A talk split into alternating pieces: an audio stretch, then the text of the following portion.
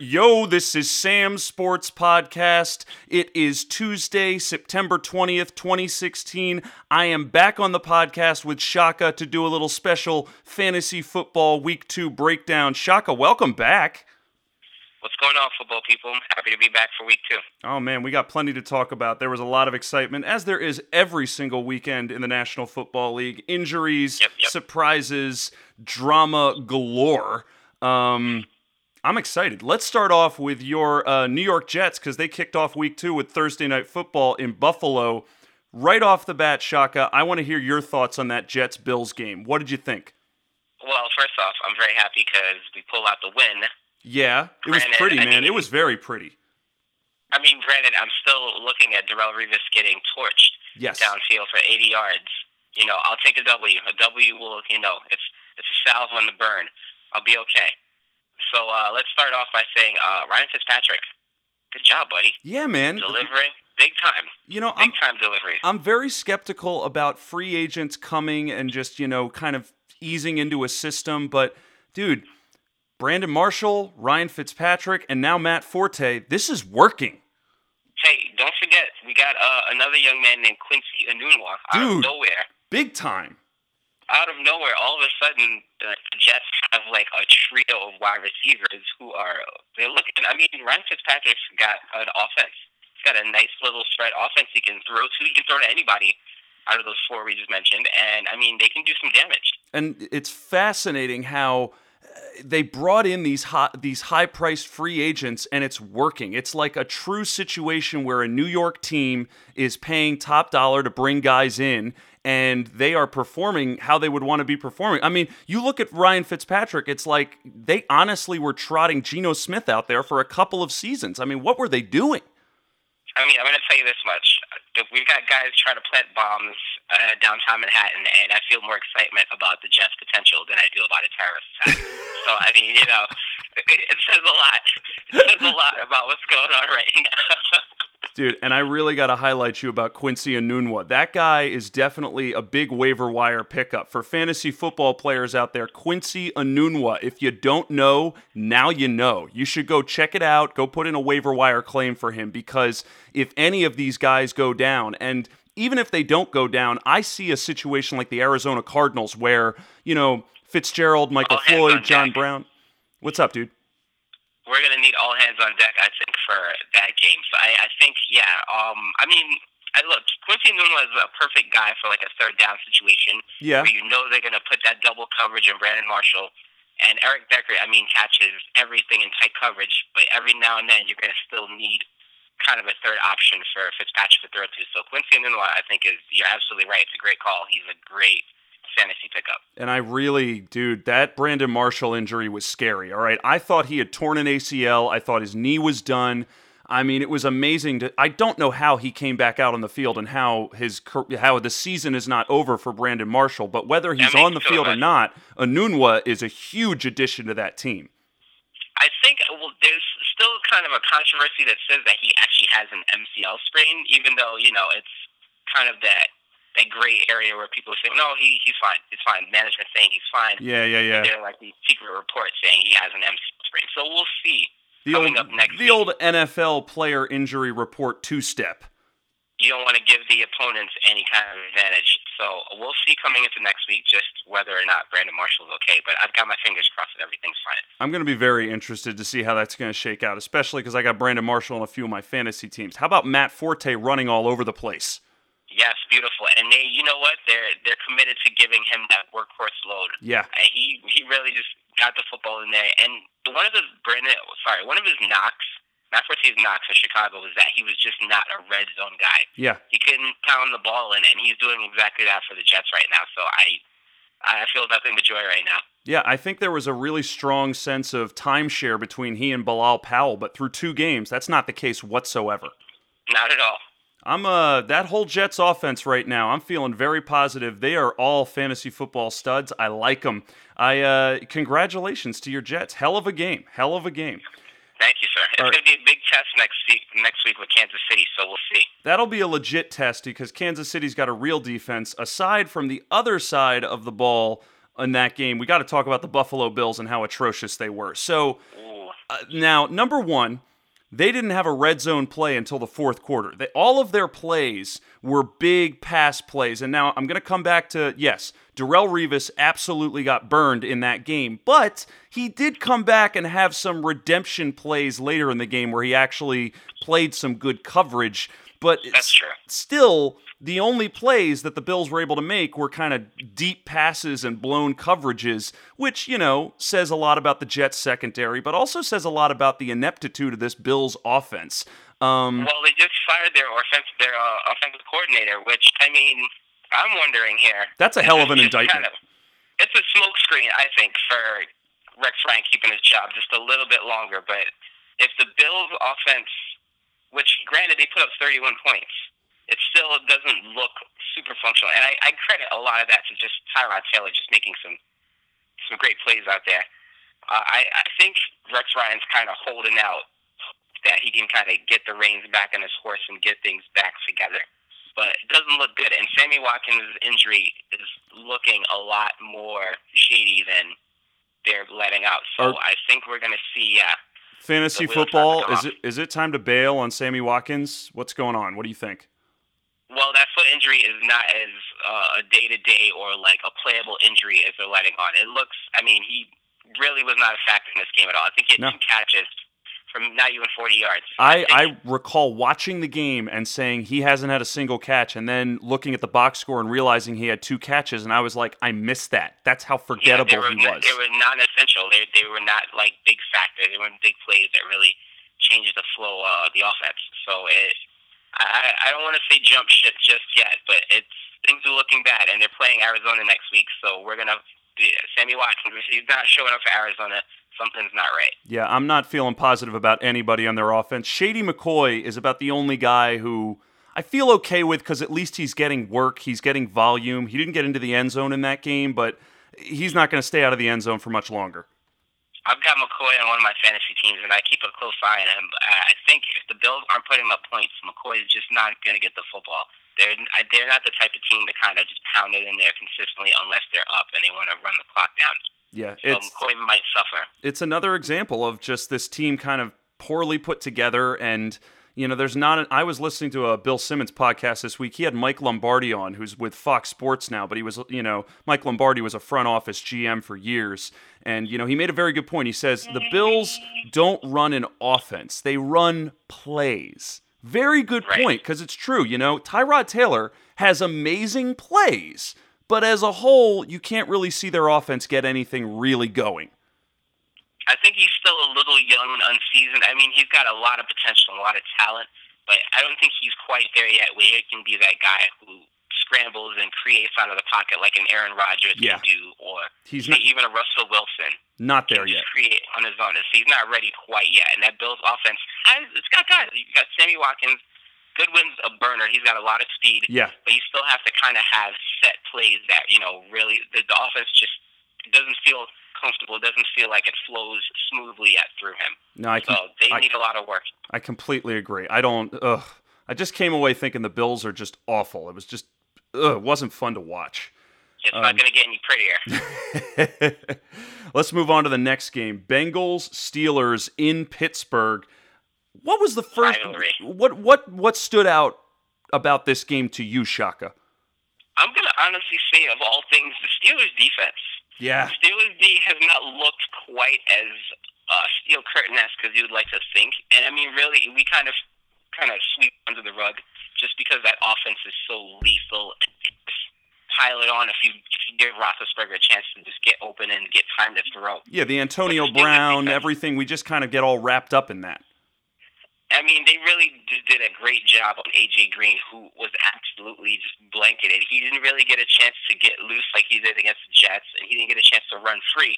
And once you contain him, you could just give the ball to DeAngelo Williams and just had him pound it in all day and just really run the clock down and just wear him down physically. So the Steelers played some Steelers football, and they, I mean, they just really dominated them. I think. I mean, the score didn't really give you an idea of how not close this game was to me, at least. I think that the Steelers dominated from beginning to end. And well, anytime anytime these divisional rivals, whether it's the Steelers with the Ravens or the Steelers with the Bengals, you know that's going to be a smash mouth rivalry. You know it's going to be a black and blue game where they've got to fight for every single point.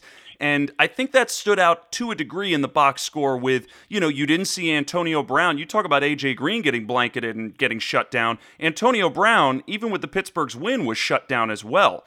And yeah, that, he didn't look himself out there. no, and you know, I think that speaks a lot about the defense because listen, even though the Bengals lost this game, that team is no slouch either. They've got a pretty nasty defense as well, even though they don't have perfect on the on the field. Um, Right.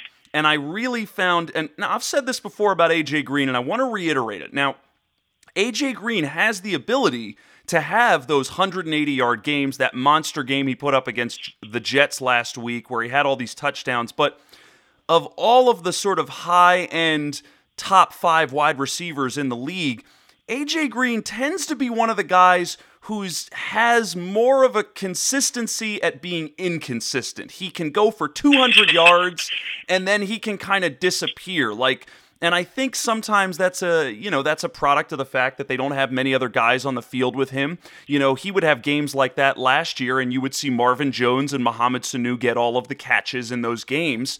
Um, but against the Steelers in that division, AJ Green has a way of a way of getting clamped down on, and you've got to kind of be mindful of that if you're an AJ Green owner. Now, Jeremy Hill, Giovani Bernard.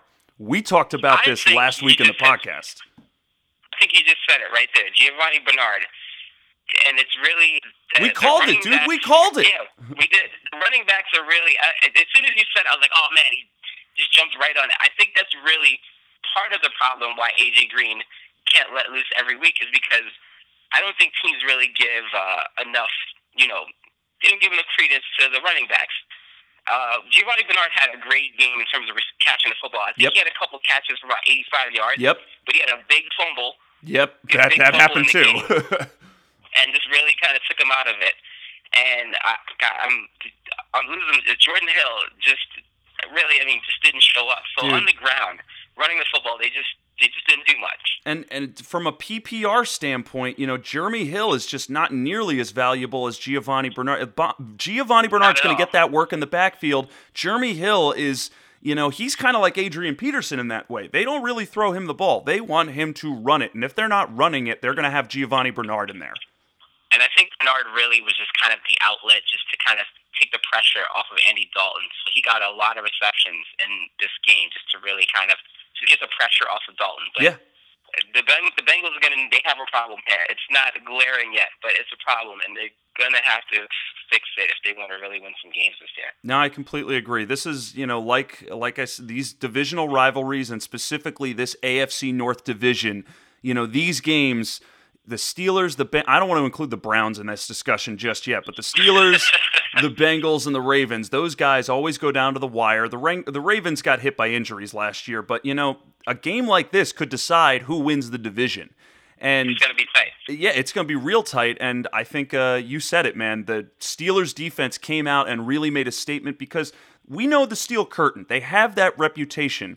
But over the, the last five to eight years, they've kind of shifted. Uh, you know, since Troy Polamalu got old and, and retired, the defense kind of dipped a little bit and the offense became high flying. It was really exciting to see the defense step up and really, really impose their will on the Bengals in this game. That was big win for the Steelers. And credit again to Roethlisberger, who got two touchdowns to two different tight ends, Yeah. and still got another one to DeAngelo Williams. I mean, he just makes plays. The guy makes plays. Dude, I, I hope I hope and speaking of DeAngelo Williams, I hope they keep him in the mix when Le'Veon Bell comes back. He's just too good to ride the bench as a backup. I'm still upset that that's even still a possibility, which you're absolutely right. I, I, I feel like he's, it's the same thing that happened last year, where as soon as Le'Veon Bell comes back, DeAngelo Williams loses the starting job, which he's rightfully earned at this point. He's just, he's a smash mouth guy. He plays smart football. He can catch the ball out of the backfield. Why is he not the starter? Dude, I got him on multiple fantasy teams of mine. I'm not looking forward to the day when I have to put him back on the bench because Le'Veon Bell takes the job from him. Oy, that's not good. Let's move to the next game. Titans Lions. Uh, Well, now. I didn't really, I didn't really watch much of it. All I caught was the fact that the Titans came back in the fourth quarter, scored two touchdowns to win the game, which definitely made my head turn. Is there anything that jumped out at you Andre about this Johnson. game? Andre, Andre Johnson, Johnson. man. coming from the dead, just to show up and go, "Hey guys, remember me? I'm still here." I touchdown. I think I spoke to at least two different people on Sunday, and when I told them that Andre Johnson scored the game-winning touchdown for the Titans, I think both of them looked at me respectively and were like, "Andre Johnson's on the Titans? He's still playing. He's still playing?" I think every everyone thought he was gonna ride out to the sunset, and he said, "Hey, you know what? I still got some left in the tank." He went to the Colts, which didn't quite work out. No, and I mean, think he's just, and which is weird to me. I, I feel like he could have had some kind of role in that offense, but Uh, dude, the, He's Col- given the Colts have had go. so much ineptitude on offense. I don't think Andre Johnson not fitting in was his fault so much as their fault. which is, which is true. I mean, we're gonna get to them. They they've got to. At this rate, Andre Johnson's got to have one more season on the Jaguars just to round out the whole division. I think the other thing that stood out to me was uh, Demarco Murray Yes. had a big had a big run. Yes, and Uh, and second straight game where he's gotten a lot of work with that Titans offense and good PPR production as well. They're still mixing uh, Derrick Henry in every now and then, which is good. I'm I'm, I'm wondering if he can kind of get it to feel a little more natural.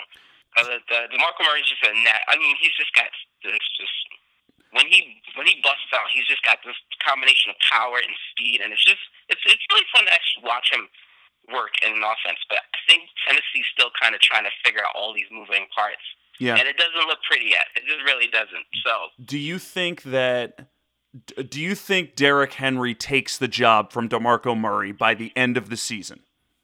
I still one let's let's just address the fact that I don't know why they drafted Derrick Henry when you've got a Demarco Murray. I mean, it was and they kind of a signed DeMarco. Murray to though they traded for him. They they went out and got him. It's not like they didn't make an effort in the offseason to put to put a running back in there. I think they just kind of forgot the draft plan after they signed DeMarco Murray. They still had him as their number one guy. Mhm. And I mean, Derrick Henry is just a beast, but they didn't really need him. So it's going to be interesting to see. I don't see how you could let Henry get the starting job and just waste all that money you just signed with uh, DeMarco Murray and let that talent kind of ride the bench. And they so got they're they, gonna have to figure out a way. they got to at least to mix them together. they got to give him they got to continue to give Murray the workload because they're paying him that money and he's also he's earned it at this point. He's done nothing but Absolutely. perform positively and you know listen, Derrick Henry, I don't think he can he can take away from that, but right now DeMarco Murray's got the hot hand. Give him the ball. Absolutely, I'm totally agreeing with you on this one. I mean that that run was beautiful, and it's just an, it's just a small sample of why when he was with the Cowboys he was the man. He can Yeah. do it. He's absolutely got the ability to be your lead back and a workhorse. I uh, this Titans team is trending upward because you Marcus Mariota. It takes some balls to come together and and orchestrate a fourth quarter game winning drive and to put all that together. I mean, they did it. It's magical. Is there? What about the wide receivers? Now, Tajae Sharpe did get. I think he still led the team in targets, but I don't really know. I don't really know about this passing game yet. Uh, I mean, any of these wide receivers on Tennessee kind of jumping out at you, Shaka? Well, you really got it down with Tajae Sharpe. He's I think he's pretty much locked in as their number one guy, even Mhm. though he's really he's really not in terms of targets and actual catches to targets. I think it's just there's a glaring uh, problem there. He's the, I think he's really the best they have, which Yeah. not much. It's not going to work for Mar- Mariota at this point. But I mean, if you're playing fantasy and you need a wide receiver, he's a good number three guy to have. Tajae Sharpe because you know he's going to get the looks. It's just a question of whether or not he and Mariota can kind of make that connection. Because I mean, he's getting opportunities. He's just not making the best of them right now. So if the- you're in a PPR league, he's a man. You know, The only other might blow up for guy, you one week. The only other guy on that Tennessee offense that's really doing a whole lot is Delanie Walker. I mean, he's doing fantastic.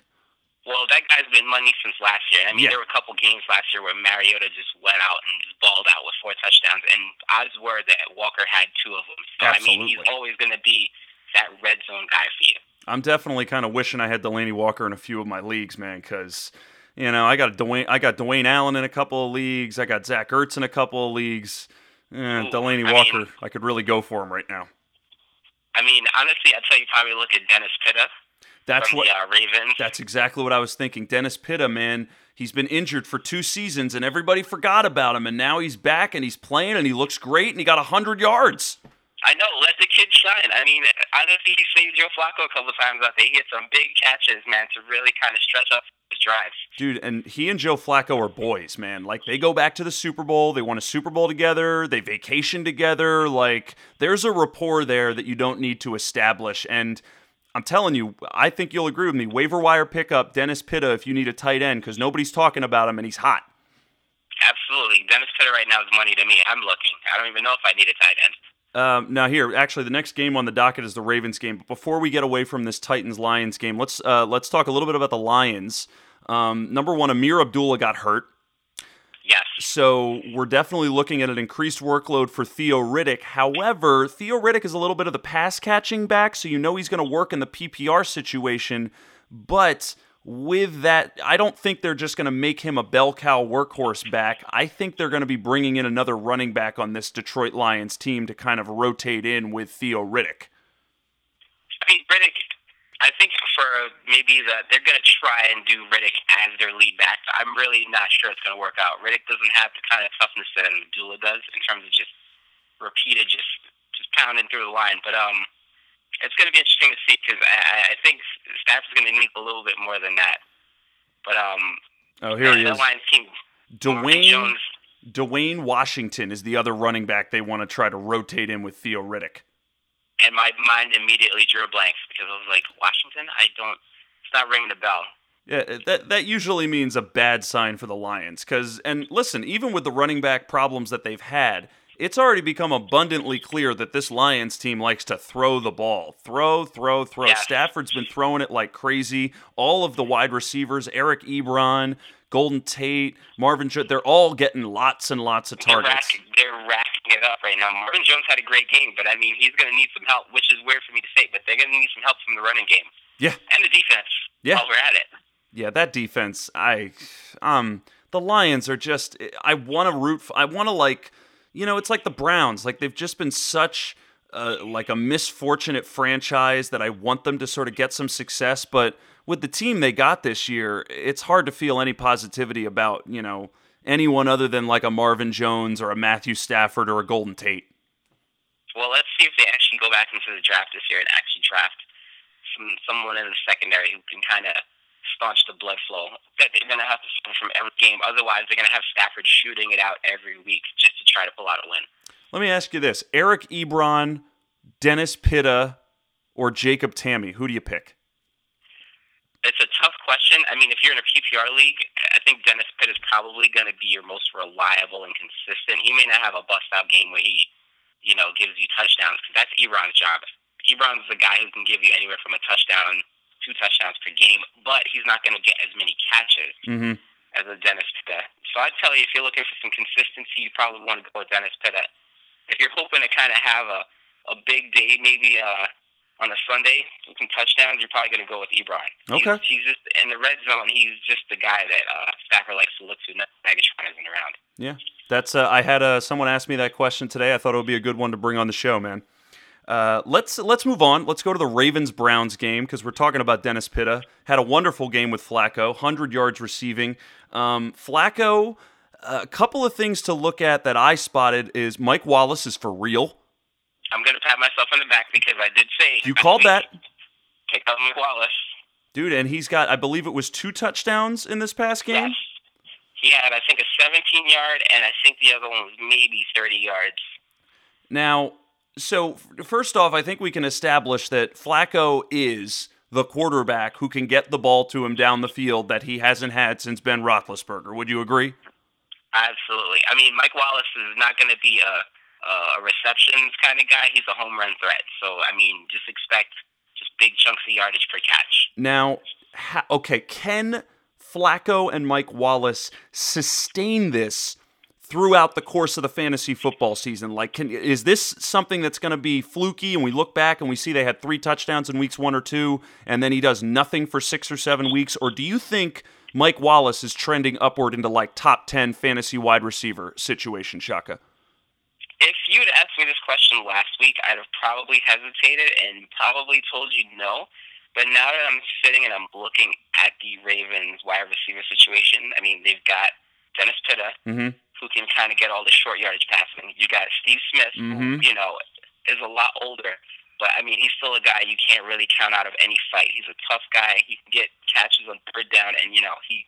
And he got work, man. Of, he was working, man. He got lots of receptions in this game. He's a possession guy. He's still doing what he does.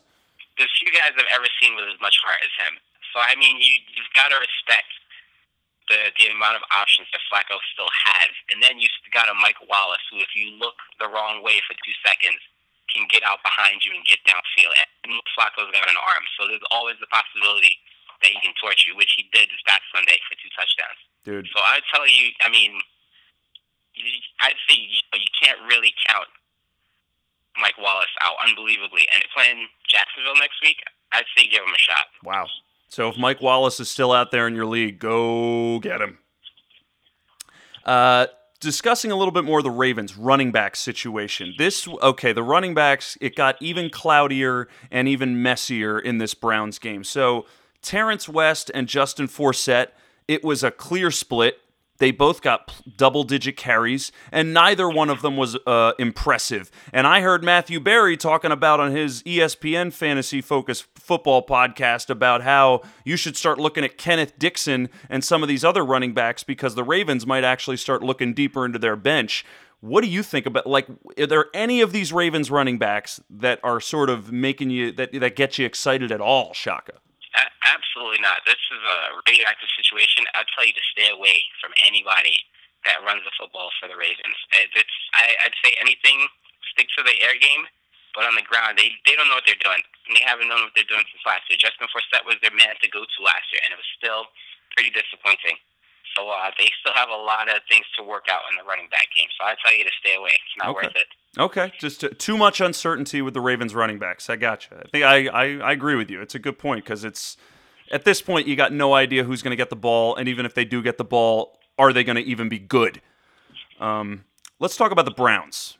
So the Browns, a couple of interesting things with the Browns is um, the first quarter it got exciting. It got they were airing the ball out. Corey Coleman had a beautiful touchdown. Coleman. Then he had a second beautiful touchdown. Corey Coleman's actually like earning his his draft status from this uh, from literally the NFL draft. You know, he was drafted pretty high to be an exciting number one receiver, and you know he was the first round pick. Yeah, he was the first round pick. He, yeah, he showed some pretty flashes of that uh, in the early part of the game.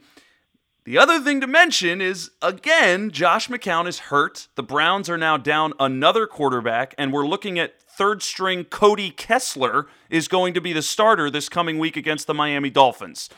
Uh, it's hard to watch. I actually unbelievably have some sympathy for the Browns because you really can't make this stuff up. Yeah. Who goes through you two quarterbacks in two weeks? You got McCown come in and absolutely light up the Ravens. He looked great. first quarter. He looked he great. Lit him up. He lit him up. I had to blink when I looked at the score. I was like, "Are you kidding me? Who's doing this?" And lo and behold, of course, by the end of the game, it's it's almost a guarantee that he's going to miss some time with that shoulder injury. So, as of course, and then uh, Isaiah Crowell, yes, your running back, rips off this like 80 yard touchdown huge run. run. Man, so it's absolutely crazy. Is is Crowell is he for real now? Like is is Isaiah Crowell can we can you start him as a three down workhorse running back? What do you think? Crowell, I still won't really. I, I can't get behind him. I, I think that run a stroke of luck, and the guy's got a lot of speed and talent, but behind the offensive line, he's still a little bit. He's still in my uh, uncertain phase. I will say though, if you're if you're hurting for running backs, there are a couple tough matchups this week. You can't really. You're not going to lose. I think if you give him a chance, because they're really going to try and run the football with him. It looks like this year. He's gotten a lot more touches, and he's uh, he's put his output's a little bit better. I, I'd say give him a shot. They're playing Miami this coming week, so he actually might be worth a good look for this week coming up. Do you would you start Isaiah Crowell over Spencer Ware? Ooh, that's a good question. I mean, they're playing the Jets. I'm gonna think. You know, hmm. you know what I'm saying? You know, because yeah, now I'm like Crowell's done some impressive stuff. You know, it's like, are we? Is he up there now? Are we talking about that? I'm gonna say you still start Spencer Ware. Okay. The Jets, the Jets defense is good, but I think in the red zone situation, they're gonna try and get the ball to to Ware and kind of have him pounded in. And he's also still got a lot more upside in terms of uh, points per reception. He's a great. He can catch a lot of the backfield this year apparently. So I'd say go with Spencer Ware still. Do you start um, Isaiah Crowell over Rashad Jennings? Uh, I'm gonna probably say yes. The Giants' running back situation is looking a little It's- wonky It's messy. right it's now, messy. and they and they've actually the Giants all of a sudden have another wide receiver they can throw to. Yeah. So I think we're going to be looking more at the the passing game for the Giants than you would for the running. So I'd say go with Crowell over Jennings. Okay. Okay.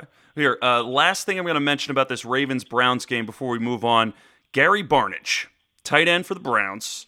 Um, he produced. He had a couple of catches. He didn't drop a donut like he did on the first week, but he was, you know, he was quiet. He didn't get that touchdown. How do we feel? Do we give him another week? Do we try to see how he fits in with this third string uh, uh, quarterback? Like, where are we regarding how long we should wait on Gary Barnidge? What do you think? Well, I would tell you, I mean, the Cleveland Browns aren't any better than a house fire right now. I don't know anything for sure with that offense, with that passing. I would tell. I was actually looking. At, I have on my my uh, my flow sheet here, Corey Coleman as a top fantasy pickup, and I actually have it crossed out Wow. because that quarterback situation is so just janky right now. I have I don't know anything about this start they have coming in for week three, so I would tell you to kind of stay away from that. All I know is Cody Kessler sounds Jewish, and that's not really boding well for a quarterback in the NFL. Last I checked, Jews tend not to be tall, fast, accurate throwing quarterbacks. I'm not saying they're not, but I'm just sort of like, eh, you know, usually when I see a guy with the last name Green in the NFL, he tends not to be Jewish. If you're if you're in a deep league and you can you got the roster space, I'd you to stash Coleman because who knows he might just be that kind of talent where it doesn't matter who's throwing to him.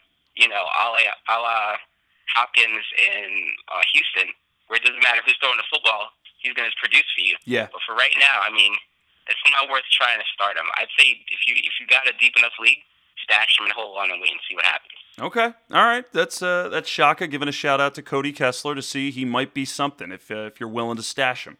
Let's move on to the next game on the docket: Cowboys Redskins. I actually watched this with a whole bunch of Cowboys fans. It was they were they were pretty pleased to see a victory for the for the Cowboys. Um, what jumped out at you about this game, Shaka? Anything in particular that hit you right off the bat?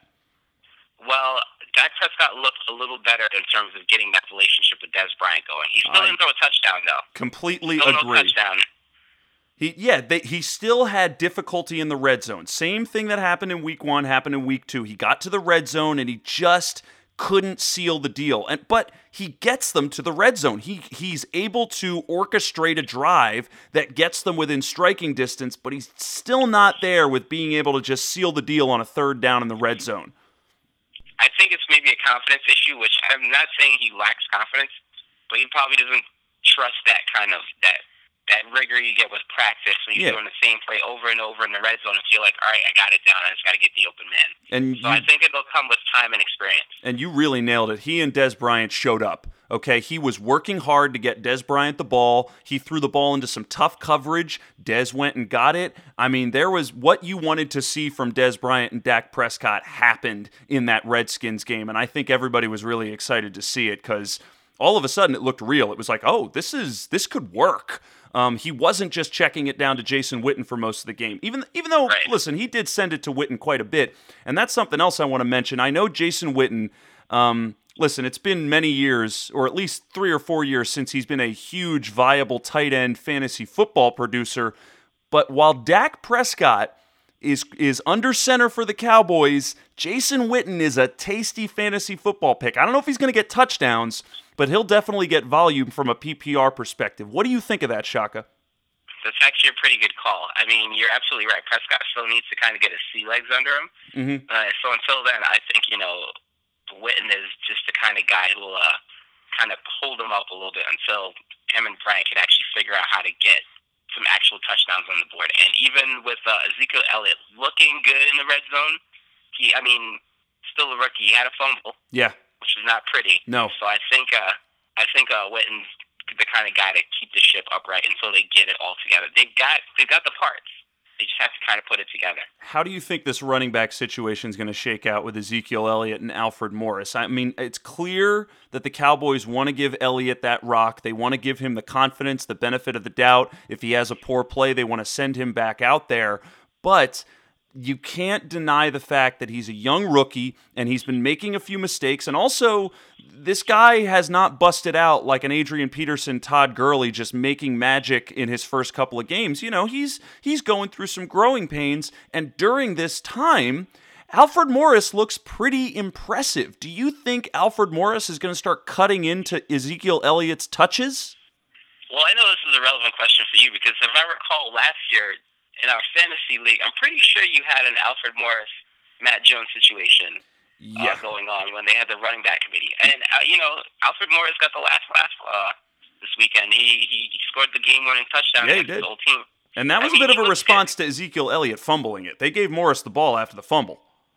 Which is weird because I think uh, Morris and uh, Matt Jones had the same kind of fumbling problem last year. Mm-hmm, so mm-hmm. it looks like he's kind of got his hands under him. And you know what? If Elliott keeps coughing up the football, he's he's going to keep giving Alfred Morris a chance to knock on that door and take the starting job away from him. He's a rookie, so I don't think Dallas is going to feel too bad about letting him kind of get seasoned and more confident. You know, so he might take a seat if he can't keep the football. Turnovers are big in the NFL, and you know you only get so many chances to cough it up. No, I completely agree.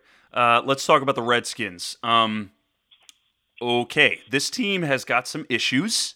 Uh, but they definitely like to throw it. That's that's completely apparent. Kirk Cousins likes to throw it. He's got a lot of great wide receivers. Jamison Crowder, who is definitely, you know, I'm seeing this. We've got multiple teams now that truly like to embrace this three wide receiver set and take yeah. advantage of all of them. The Jets are doing it, the Cardinals are doing it, and I certainly see this Redskins team doing it because DeSean Jackson, Pierre Garcon, Jamison Crowder and then you throw in Jordan Reed at the tight end. These guys are dangerous from an aerial attack, but it hurts them with the defense, man, because with all of that, I don't think the defense got any better from last season. And even though they won the division, I was still skeptical about that Redskins defense. And then you sit there and look at all the ability that Kirk Cousins has to throw the ball, and then he has a red zone interception in the fourth quarter that pretty much cost them the game. It was so brutal. And I think that really at Kirk, and this is what we said last week, where Kirk Cousins hasn't won really some a significant game, and I no. think it just really showed like he just has this uh, inconsistency, you know, that rears its ugly head at the wrong time. Mm-hmm. He's got a great tight end in Jordan Reed, who I mean, really should be the guy he goes to to bail him out of a yeah. lot of situations. Reed's a beast, and mm-hmm. I, uh, there are games where he's had Reed in the end zone, and it's all practically looked automatic, where he just throws the football Reed handles the rest. And I don't know what's going on with Cousins, man, but he wanted the money. You know, he wanted the big contract, and he's not really playing like a guy who deserves that money. So I, you're absolutely right though about the three wide receiver set. I'm not super sold on Jamison Crowder, but it looks like they're trying to really get him the looks and the targets out there. So he's another, you know, potential fantasy pickup. I've got him actually on my watch list just because I want to see how uh, the Redskins move forward with the offense if they kind of try to transition things. Yeah, Sean Jackson's a great wide receiver, but he's more of a home run threat, and you know he's not going to give you uh, points uh, PPR that you're looking for. So I'd say you know keep an eye on Crowder, and hopefully he can kind of give Kirk Cousins a little more confidence in terms of uh, throwing the football around because he's got he's got the guys, he's got the personnel to do this. Now, two other questions I want to. At the end of the game, they brought in the rookie Josh Doctson for the Redskins, who had a couple of nice catches. Uh, just right off the bat, is there any like? Do you see him sort of getting becoming fantasy relevant at all this season, or is he too far in the depth chart uh, this uh, with the Redskins? I think the skins are a little bit. I mean, Pierre Garcon's a great possession receiver, and I think he actually he probably deserves a little more uh, of a look than he actually gets in that offense. Mm-hmm. So mm-hmm. I, I think I think Doctson's kind of a someone you put on the watch list, but he's you know a project that I think still for the Redskins. Gotcha. And uh, Matt Jones finally got a touchdown. Are you buying into Matt Jones and the running backs with the Redskins, or are you still not touching them? I'm not touching them. Well, I'm going to bear in mind. I think Matt Jones. I think Matt Jones barely got ten carries in that game. So yeah. I mean, he got the touch, but he he's still not getting enough looks to be an every down workhorse back. So I'm gonna I'm gonna from it. I mean, this year in particular in the NFL, the running back situation is looking it's looking dry. It's, the desert is parched. Dude, tell me So, about uh, it. I'm I'm having some issues already. A couple of my key running back. I had Jonathan Stewart on a couple of teams, and now he's down. Ooh. I Yeah, it's it's looking rough right this year right now. So I'm gonna I'm gonna say Matt Jones is not the guy. no, I I hear you, man. Running backs are, dude, they're one of the toughest positions in fantasy football, and I'm sure in regular football as well. Uh, I, I've been looking myself. I'm trying to figure out all of my uh, my quote unquote fixes are all temporary in terms of matchups and uh you know with a few injuries that are going on left and right. There are a couple guys I have kind of listed, but even then it's still you know got my fingers crossed. yeah, it's really hard to find a a, a running back who you who who's a lock. Who's just like, eh, he'll be fine. He'll put up a good Right. numbers, and I can depend on him, and I don't have to worry about it. God, running backs. Let's uh let's go to the next game. Saints Giants, which proved to be not nearly as high scoring as everybody was hoping it would be. Was there anything in particular that jumped out about this game to you, Shaka?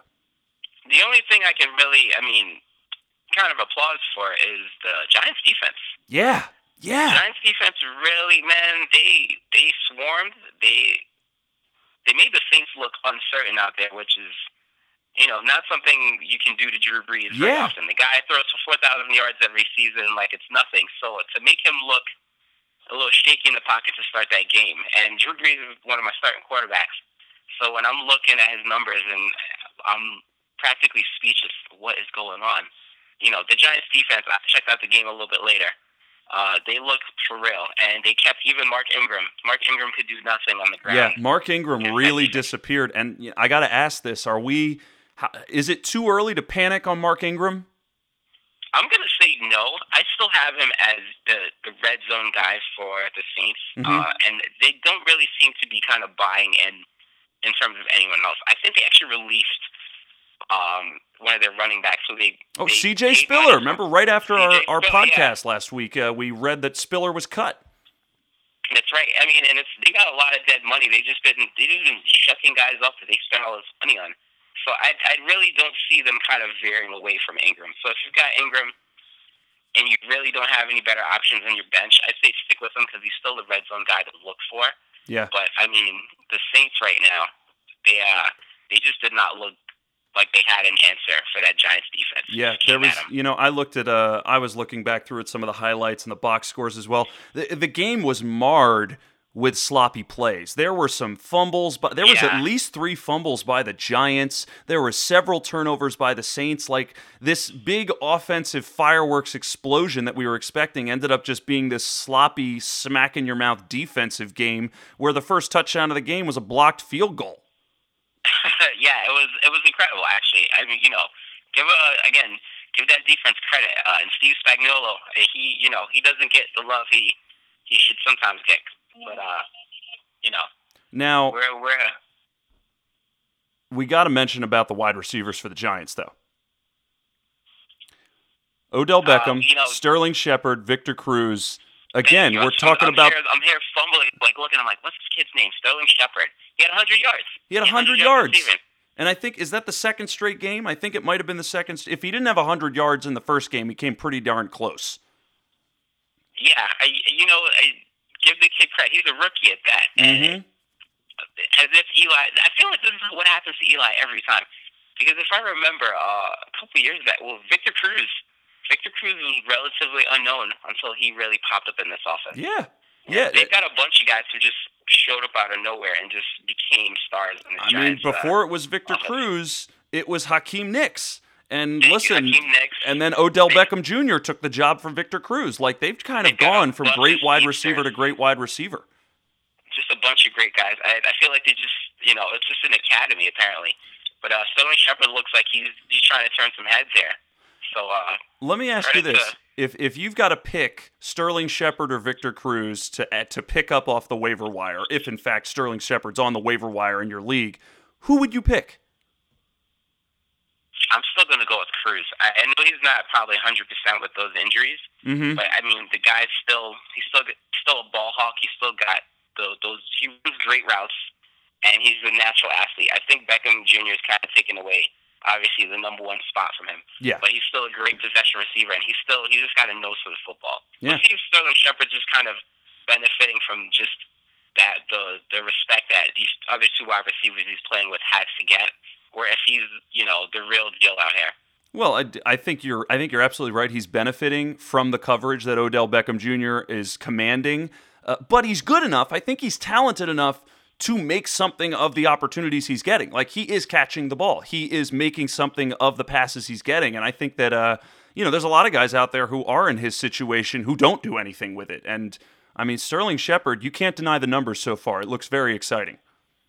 I'm also thinking about Eli because it's been it's happened multiple times where Eli will give you 350 yards, and then you look at the the collection of guys who accrued those yards, yeah. and like this guy, that guy. So you know, I don't want to take anything away from Shepard, but I also uh, Eli's like probably the most you know his uh he, he, he likes to share the football. He spreads it around mm-hmm. pretty easily sometimes. It's like a good quarterback, man. Shares it with everybody. What about that? We talked a little bit about the running backs with Rashad Jennings. What do you think about this running back situation with the Giants? Jennings, Vereen. What? Which one of these guys should we have? The Giants are probably one of the foremost teams who could give a crap about anybody's fantasy outlook. Really, they're just like, you know what, we're gonna do, we're gonna do it. Everyone's gonna kind of deal with it. I really don't know how they sit around and decide who's going to get the ball this game or who's going to be our guy who shines. But they really, man, after after Tiki and Ahmad Bradshaw, they really have cared less about having a feature back. And yeah. it hasn't really hasn't really damaged them too much. No. But I, I'd wish I wish they would kind of put their foot down and pick a guy, but it's not going to happen. Don't hold your breath. All right. It all depends on what they're running. I still think Vereen is a is a juicy PPR guy, but aside from that, I agree with you. It's hard to trust either one of them. Uh, okay, next game Niners Panthers. So there was a lot of scoring in this game. Um, anything that it. anything that jumped out at you about this game, Shaka? Not really, man. You said it from the beginning. You said the Panthers are going to come out. They're going to be angry about that loss. They were angry. Come out and just and just take it out. That's exactly what he said. I mean, Cam Newton just he had a, I think he threw one pick in this game, but other than that, he looked. Oh, actually, Kelvin Benjamin. Dude, Kelvin Benjamin, Benjamin is fucking back, man. I need to do my homework on this kid because I mean he's six five. He just he just looks like a giant stick figure with just with gloves on when he goes near the red zone. And I mean, you know what? He the kid's money. Dude, he, he looks like he's going to be Cam's favorite target here. He's a go get it. Okay, like even two years ago during his rookie year when he was playing, it was clear Cam started to trust him early and started to trust him in that red zone. And now that he's back, they're not missing a beat, man. I started him in one of my lineups. I think I ended up benching Julian Edelman, and I couldn't be happier. Kelvin Benjamin, Greg Olsen, they are monsters for this offense for the Panthers. Olsen had a monster game too. He uh, he had he had a huge catch, dude, huge catch. Greg busted it open. Money in the bank, man. Greg Olsen, you know, and to talk about you were saying about Cam Newton and the Panthers, I'm going to quote my dad. My dad will always say, whenever there's a great player, you know, he'll look at me and he'll say, "Hey, don't get him angry. Don't get him angry." it's like, don't get Cam Newton angry. He might throw five touchdowns on you your dad's a smart guy. I mean, Cam Newton is just an absolute freak of nature in Dude. terms of just a, a, a football talent. The guy, the guy's got a laser arm. He's just a big, tough quarterback that can take a hit, and you know, it's you can he can kill you on the ground. He can kill you in the air. He can do whatever he wants out there. Basically, the only person who can beat him is Cam Newton. Dude, he's the MVP. We got to talk about the running backs though. Jonathan Stewart officially Bye-bye. hurt. Uh, at least going to be, I don't think he's done for the year, but he's got a soft tissue injury. You know it's lingering. I'm sure he was probably feeling it a little bit in week one as well. Now they're saying he's going to miss a couple of weeks. Okay. Couple things that got mentioned on the Matthew Berry's podcast, which I think are actually pretty important, is Fozzy Whittaker got Yes. the majority of the carries when Jonathan Stewart went out. Now, Matthew Berry mentioned this. He says Fozzy Whittaker got the carries because he was suited up because he plays on special teams. And he's saying that next week, they probably want to give the rock to Cameron Artis Payne because he is the actual bell cow third down running back who they have behind Jonathan Stewart. The only reason he didn't play was because he wasn't suited up. Do you think that Fozzy Whittaker is going to take over Jonathan Stewart's role or this guy Cameron Artis Payne? What do you think? Well, we'll give credit to Whittaker because he had 100 yards. Whittaker looked great. However, however, he did have it against the 49ers. Yeah. So, hesitate with Chris. That being said, I mean, they're playing the Vikings next week, so when you're in doubt, I always go to the matchups. Mhm. And that Vikings D is for real. Yeah, it is. So uh, even if Fozzy Whittaker is a starter, I don't see him getting out uh, what he did on the 49ers uh, today. So, So, um, so you're saying at least against the Vikings, don't even touch any of these running backs. and Artis Payne is actually a speedster. I, I feel like they've really been trying to give him a chance to take that job away from Jonathan Stewart, and he just hasn't been able to do it. Mhm. You know, so um, I'm going to tell you to probably hold off on making Fozzy Whittaker that guy. And Okay. we're going to see what happens against the Vikings. I think he's going to be one doing all the damage against the Vikings Okay. uh, next week. Again, man, I, I I really want to give a running back a chance here, but I just can't pull the trigger. It's just I have zero confidence Nice. in the ground game I- in the NFL this year. Dude, you have plenty of reason to have zero confidence in their ground game. Let's flip to the Niners here for a second because they came back down to earth after that big 28 0 win on Monday Night Football. Like the Niners do, like a Chip Kelly offense, they came back down to earth and they started to show some flaws when they played a legitimate team like the Panthers. Number one, Carlos Hyde looked very pedestrian and he lost a fumble. Torrey Smith actually got lots of targets and had a decent touchdown.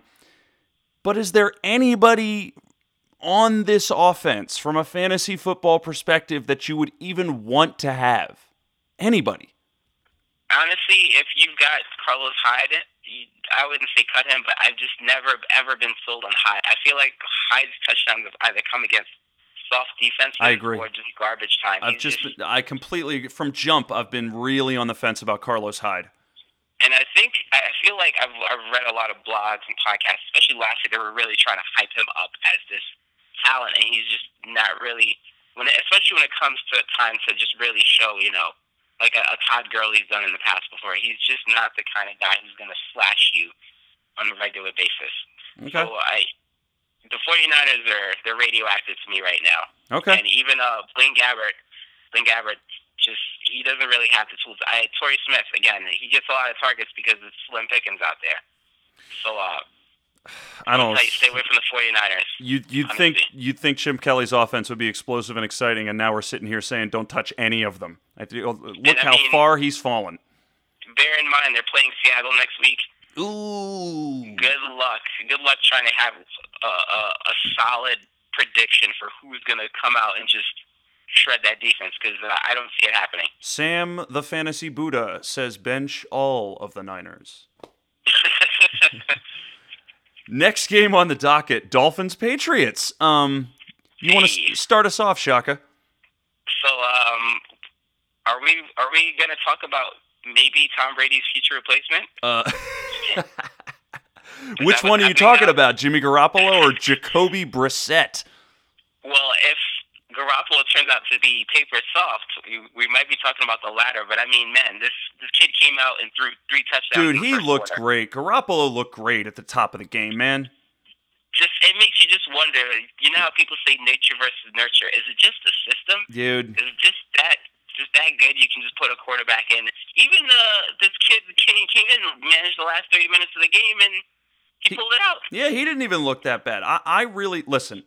You know, I've I've heard a lot about this. Is it the system? Is it the quarterback? You can go back and forth on it. We could talk about Brady. We could talk about Belichick. We could talk about Matt Cassel. I think quarterback has something to do with it. I think the system in New England absolutely makes it so that these quarterbacks who maybe have some growing pains or are maybe flawed, they're put into situations where it's not that they don't have to perform, but they have to do their job and do it well. Whereas, You're like, right. listen, you you take a young quarterback. If you put Jimmy Garoppolo on the Cleveland Browns, I don't see him performing well because that team is in such a terrible situation. They're leaning on the quarterback to sort of lift them up. The Patriots Hey, are at- sitting here saying, "Listen, we just need you to show up and do your job. We'll do the rest." I think you're right. I I mean, Matt Cassel is a prime example because you looked at him at one point and say, "Hey, man, this guy could take over Tom Brady one day," and you know, he decided he wanted to forge out there and do his own thing, and now, you know, we're all kind of wondering what happened with that. What happened, and we thought he was that guy. So, you know, the system, absolutely, you got to give credit to the system for just kind of making these guys feel comfortable and really, you know, being able to just take the wheel. So uh, I, you know, again, I said last week, Bill Belichick is just probably going to go down as the best guy who ever did it. He he can plug guys in at will and still pull out wins. He beat the Cardinals with practically no one. Dude, You oh know, my he comes god. in this week, beats the Dolphins. Quarterback goes down injured, still manages to squeeze it out. I think LeGarrette Blunt got injured too. I mean, man, just like so Dude, many guys. Did Blunt get injured because he ran all over the place? He had a hell of a game. He did. He man, just talk about a guy who's tough to bring down too. Just Garrett Blunt. Dude. And I feel bad because Tampa Bay kind of just shut him off. And, uh, you know, I know. I- you think about that now, and he's had an entire renaissance of his career with New England. I mean, the guy won a Super Bowl. yeah, talk about a redemption project. Heyo. um, Patriots. Okay, well, let's talk about the future now. So Garoppolo looked fantastic, but coming up next week, it's a there's a really good chance they play on Tuesday night or Thursday night against the Houston Texans. There's a really good chance Jacoby Brissett is going to be the starting quarterback. If that is the situation, do you trust any of the Patriots wide receivers? Like, do you start It's Julian Edelman if. Jacoby Brissett is the starting quarterback? I would tell you to start Julian Edelman just because in a PPR league, he's the guy who, you know, he's going to be that check down receiver who comes back and kind of gives, especially a, a guy who's played 30 minutes of football in the NFL. He's going to need someone to kind of be his, his safety valve who kind of gets him a couple yards on a pass. So I would tell you absolutely play Edelman. Okay. Now, I, I don't know much about Jacoby Brissett, but I know he's going to be playing against a pretty good uh, team here. So Yeah, that Texans need- defense is going to be ugly. and I mean, they're, they're looking like they're back to full power now. Uh, J.J. Watt came back last week and had a sack. Ooh, he had a beautiful So, uh, sack. So you know he's um he, he's ready to go, and the Texan team looks absolutely for real. So I think absolutely you want to play an Edelman. They're going to need every little uh every trick that they have in that Patriots playbook. Now- you better believe Edelman's part of it. What about Blunt in the run game? Now, I I would think that they're going to rely a little bit more on the run game, but a couple things to consider. Number one, you can never, never predict what Bill Belichick's going to do, and it's always tough to trust the Patriots, Belichick's running backs. And uh, the other thing I want to mention is they're playing a really stout Texans defense that you just mentioned. Is LeGarrette Blunt like a tasty pick, or would you say that he's just as much of a pick as he was last week? I'm going to say LeGarrette Blunt's going to get the red zone looks in this game. I think James White might have more of uh, a kind of check down back or Mhm. catching all the backfield uh, opportunities. Mm-hmm. But I tell you, I tell you, you know what? If you got LeGarrette Blunt and you don't have many options to put in front of him, I'll tell you to give him a shot. I think he's going to have a chance, at least one or two chances, to get some red zone conversions in this game. Okay. Belichick's going to be able to get the ball down the field. Yeah. It's Yeah. just a question of whether or not Blunt's going to be able to punch it in. Okay, that's I like that. I like that. I agree. I agree. I got I got Blunt on a couple of my teams, and I think I will use him. Let's shift to the Dolphins. Um, Arian Foster got hurt very early. Uh, yes. I, I love him so much, but he's down again. Um, who is going to be the running back on the? I, there's Jay Ajayi. Kenyan Drake came in. I got a six pack of beer over here. I could throw out there as a running back. Who do you think's to run? I like Jay. I think he had a couple chances last year to really um get the football and run. He's a tough runner. He's he. I think he didn't get that much of a look because they really wanted Lamar Miller to kind of develop and blossom into this uh superstar for them. Which I I, I guess they weren't satisfied. They weren't completely uh thrilled with how Yeah, things I don't know out. why, because Lamar Miller is making magic with the Texans right now. I'm wondering if it was a money situation, and I think maybe they got Foster for a bargain. I it, it's a it, it boggles the mind honestly. I don't know. I think um I think they uh they they made a mistake with that because Lamar Miller is going to blow up this year. I'm really looking forward to seeing how his season uh, ends. But I tell you, if you're you're you're looking, if you're hurting right now for running back, which a lot of people are, let's tell you to give Jay Ajayi a Yeah, chance. he's- I, he- He's the closest option you got there. they they have a, a, bit of a, a softer matchup with the Cleveland Browns, hmm and I think they're going to try to give Tannehill a chance to to catch his breath and not have to manage the game really as much as he has. hmm Uh, so ex- expect Jay Ajayi to get a, a few chances to, to punch it into the, the end zone. They Okay. also have some pretty good wide receivers out there in Miami. Yeah. Jarvis So Landry. For, Jarvis yeah, Landry looked great. For, honestly, I'd also tell you to take a look at um, DeVante Parker. DeVante Parker, 100 yards receiving. After he missed the first week, he showed up and looked good in that game. Yep, he's back. He got lots of targets, and I think they're gonna. I think they like him as the number one guy out there. So Kenny Stills, Kenny Stills had a touchdown, but uh, you know, I think DeVante Parker is going to be that guy out there. So if you're looking for a wide receiver, I think Parker might still be on a couple, uh, couple waiver wires. So try to pick him up. I agree. DeVante Parker, yummy, yummy waiver wire pickup. Uh, let's go to the next game, Chiefs Texans, which was an awful lot of defense. Uh, you want to? You were mentioning that J.J. Watt play, man, dude. He just there was a high snap over Alex Smith. It's like he shoved Alex Smith out of the way and just went and gom, gom, gom, gom, just give me that ball. I think you and I talked last week about Will Fuller, and uh, Dude. sure enough, man, he's really he's really just a feasting Monster. off of all the attention that DeAndre Hopkins gets out there. Dude, Will So Fuller, I'm- it's it's I'm on. very happy. It very is- happy with uh, Will Fuller. It is on like Donkey Kong. I um, Hopkins, Hopkins really Hopkins did a great job this week, though. You know, he, kind of reminded everyone, "Hey, this is my team. This is my spotlight." You know, came in and uh, did his thing. But uh, Will Fuller, if you're, you know, if you picked him up last week, should pat yourself on the back a little bit because I, I don't think this is a fluke. I think he's going to have a couple chances this year to really, uh, to really do his thing, to really shine. I got to give kudos to the Texans offense because they brought in Brock Osweiler, they drafted Will Fuller, they brought in Lamar Miller.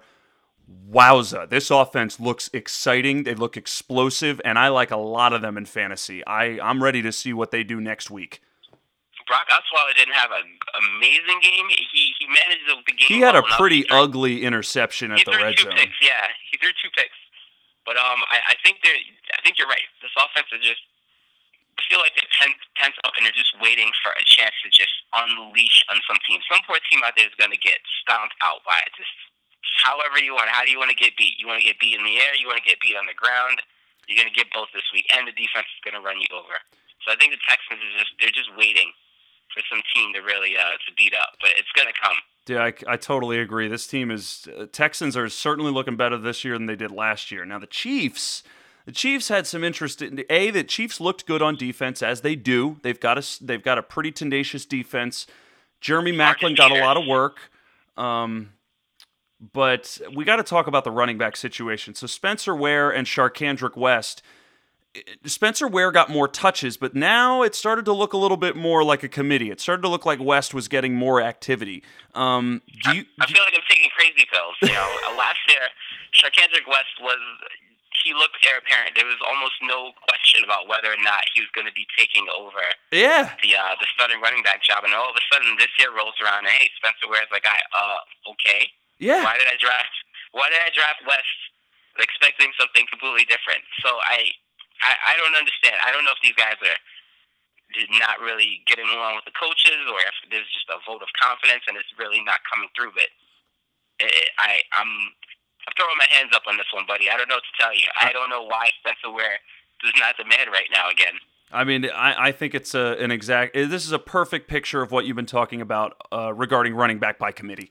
They have a committee. They are using both of them, and I think they want to get both of them touches. They want to get both of them active, and they'd rather have both of them fresh. So if either one of them uh, gets hurt, I mean, they've got the other one as an option. I think Andy Reid is just you know hedging his bets with both of them.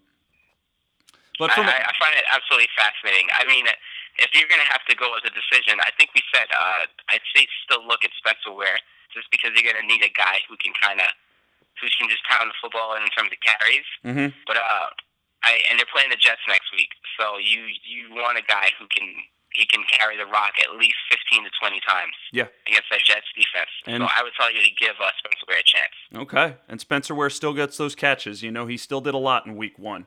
Um, let's go to the next game Seahawks Rams. Okay, but the only thing that people continued to say about this game was it was the first game in Los Angeles in 20 years. Yeah, they that's about it. they glazed over the fact that it was one of the uh, boring slugfest defensive punt related games it, oh my god it looked awful there was i saw I mean, one highlight. I saw one highlight of Russell Wilson getting sacked, and then they went to the next game. that, that's probably the highlight of the game is that Russell Wilson is not 100. percent Dude, he is not 100% at all. He does not look very mobile. Thomas Rawls, who has not looked very good, got hurt.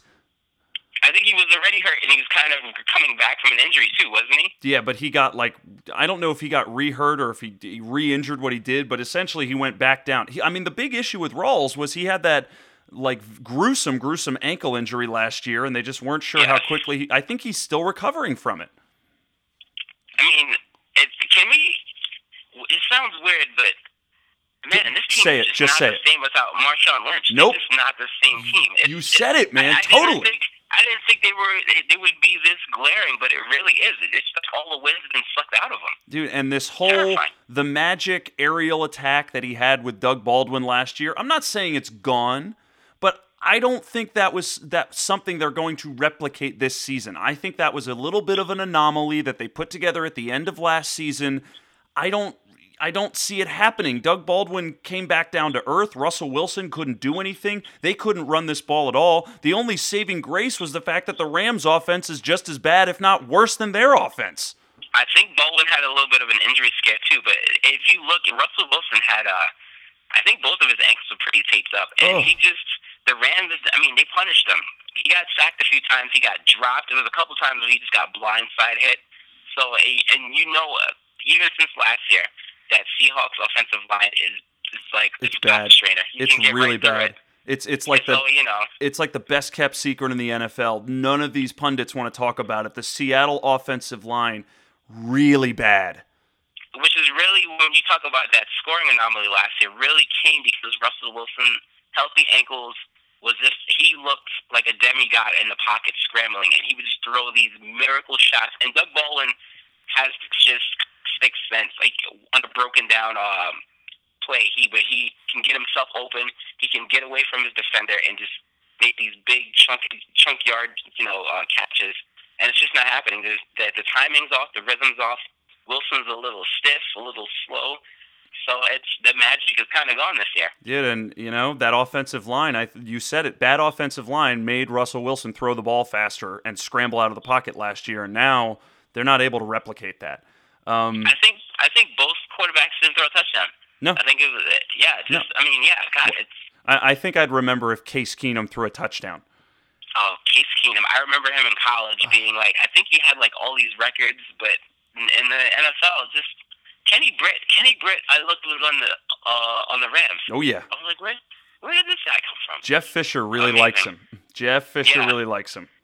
Just taking him everywhere. Okay. Suitcase, buddy. Todd, that was good. I wasn't ready for that. um, Todd Gurley.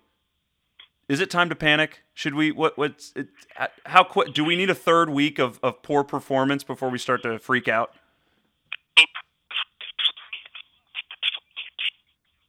Wait, wait, wait. Hang on a second. Hang on a second. Uh, go back. I I couldn't hear you. Say that again.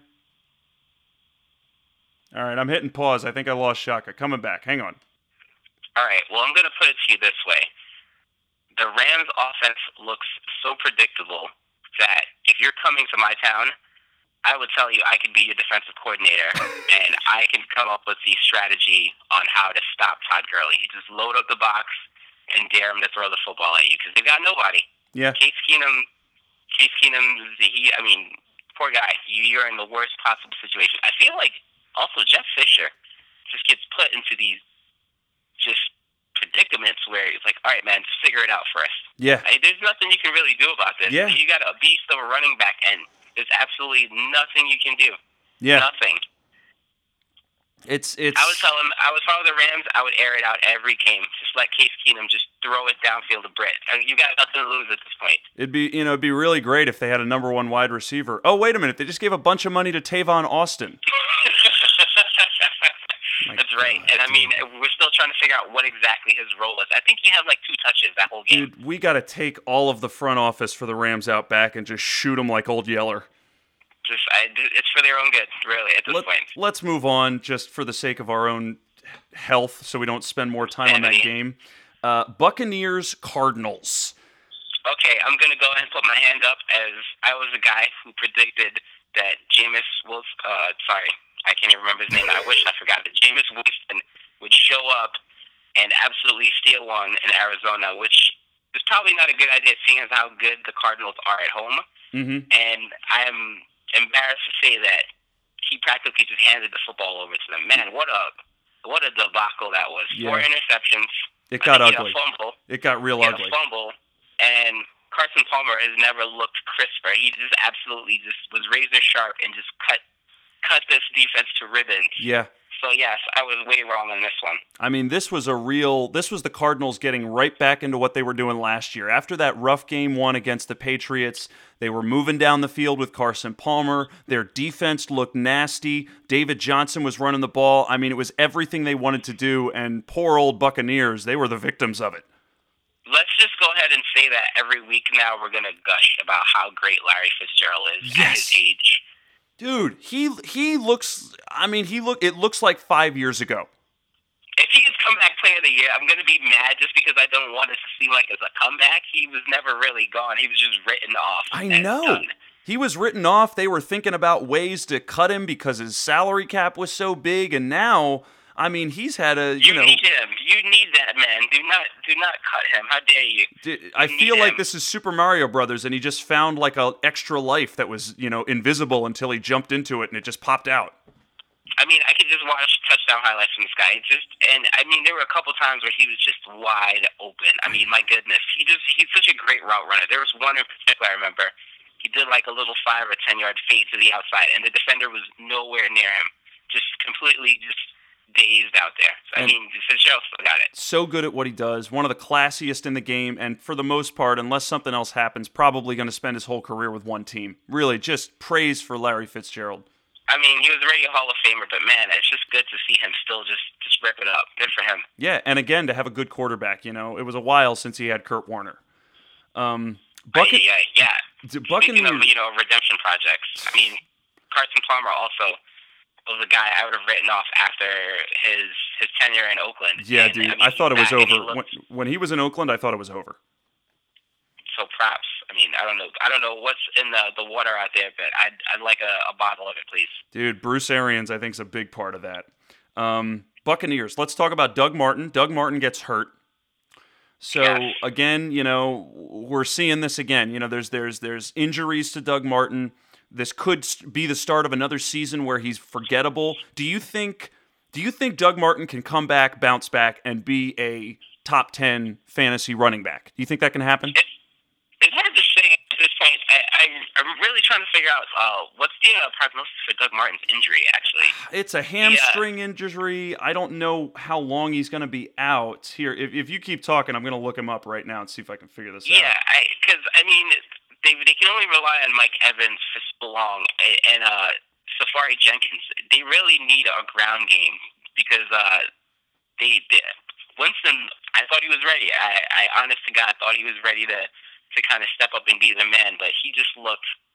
He he overthrew Evans. I think on uh, quite a few plays where Evans could have actually bombed out and had a a, a huge game, Yeah. a monster game. He threw it a But, uh, lot he to Evans. That's that's something else. Is Evans is a target monster. Like he I think definitely he had 13 feeds or Evans. 15 targets. Yes. Definitely 13 or 15 targets in that game. But he just overthrew him a lot. I I don't know if it was a timing issue or he was a little bit shaky out there because of that defense, but he just, he was off. And, I mean, he paid for it. Four interceptions. There was one, I think, was a tip ball, but the rest were just not, not good throws. Mm-hmm. Mm-hmm. That's uh yeah, and I'm uh by the way, I'm looking up Doug Martin right now. Uh, they're doing another MRI today. Um, it, it seems very uncertain. I don't think that they think he's going to be ready for the next game because they're definitely talking about Charles Sims and Jacquizz Rodgers are probably going to be shouldering some of his burden. But it's Well, Charles Sims is actually a pretty solid guy See, for them. now, I- I would you recommend going and getting Charles Sims? I'm looking actually to see who their matchup is for next week. They're playing the Rams. Ooh, Oof. man, this is my goodness. This is going to be an it's going to be an ugly game next week. Yes. I, I I'm going to go ahead and say early Tampa's probably going to going to air the ball out in this one. I'd say give Sims a chance, but God, man, this is this has been a rough year. This is this is going to be definitely the the week we recall as like the the running back drought has never been more evident Yeah. Yeah. in the NFL, man. But um, is Charles Sims and who's the other backup there? Uh, Jacquizz Rodgers. Oh, I remember him. Yeah, this I mean, I don't know. Jacquizz isn't really like a bell cow back. He's kind of a change of not. pace He's guy. a third down, if even third down. Yeah, and he's a pass catcher, but he's not your. If anybody's going to get the workload, it's probably going to be Charles Sims. But I, I don't know if I can really trust him as a long-term replacement for Doug Martin. Once upon a time, I think Sims was a starter out there, but his time is the sun has set on him as being that that guy. So I think we're gonna have to kind of wait and see what happens with this Doug Martin injury. But uh, it's uh, it's not looking good in that front. I'm gonna tell you, if you can pick up uh, Jay in fantasy, you're probably gonna be a little bit better off with the results. Okay, okay, I like that. Um, let's move to the next game: Jaguars Chargers. Um, We were wrong about this one. we were totally wrong about this game. I actually gave the Jaguars the benefit of the doubt. Uh, uh, maybe I should never do that ever again. How stupid of us. Blake Bortles. How dare you? How dare I to think Blake Bortles and his fourth quarter garbage time fantasy points would actually prove to equate to a victory on the road? Um, No, look, I mean, I'm pretty sure I made a couple jokes on uh on Danny Woodhead's behalf, and I'm absolutely eating my words now. You know, I thought they were going to be dead in the water with no Keenan Allen. yeah, You know, Melvin Gordon still had yet to kind of really prove himself as the premier back out there. yeah, And you know what happens? Danny Woodhead goes down in the first quarter, and they absolutely light up the Jaguars. yeah. Travis Benjamin looked fantastic, and Philip Rivers, man, Philip fucking Rivers, man, come on. Let's not forget. I mean, Dude. the man, the man was the man was a giant for three seconds. remember, remember, remember my name. like, dude, and and Travis Benjamin, they looked. That was I liked that. There was some good chemistry. There was some good rapport. There was a long, deep bomb touchdown. There was a nice short red zone touchdown. Like Travis Benjamin, if he's out there, go get him. I think there's another uh, Tyrell Williams too. I think- Tyrell Williams had another long, beautiful touchdown as well. And I'm sort of had that feeling of, okay, I love Philip Rivers, um, but I've always kind of been like, who is going to be his guy? He either has a speedster Vincent Jackson or a Malcom. Floyd, or and then he's got your Antonio Gates, he's got his Danny Woodhead, and then you're never really sure who else is in the mix. Is it Stevie Johnson? Is it Dontrelle Inman? Now that I see, man. now that I see Tyrell Williams get a nice touchdown pass in this game, I feel okay saying he's the other guy to go get. I would say I pick him up. Coaching staff is really pushing him too. They really want Tyrell Williams to be that next guy who's kind of the, you know, a lot of targets going to be your, you know, every snap kind of wide receiver. hmm Travis Benjamin's definitely your home run hitter, Yeah. but I think they want Tyrell Williams to be that guy when it's, you know, fourth quarter drive and you need a guy to give you 15, 17 yards, Mhm. 25 yards. Uh, he's looking to be that guy. Well, it's it's. I'd tell you he's worth a pickup. Definitely to kind of stash him and see how things turn out next week. Because you know what, I was absolutely wrong on this call, but they're playing the Colts next week, so somebody's going to score Oh for the yes, Chargers. Colts. Chargers. Is, I listen. uh, Unless we, knock on wood, I'm pretty confident it's going to be a fireworks show. Uh, Melvin Gordon looked good, yes, he did. He looked great. He, And- I think, considering? Woodhead tore his ACL. That's pretty pretty good time to look good.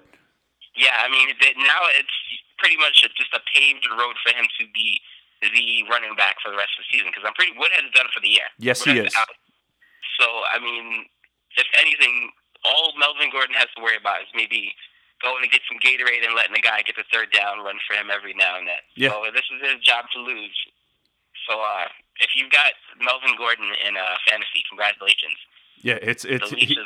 He's officially on, and uh, his poor season from last year is slowly and slowly going into the distance behind him because he is he is exciting fantasy owners this year.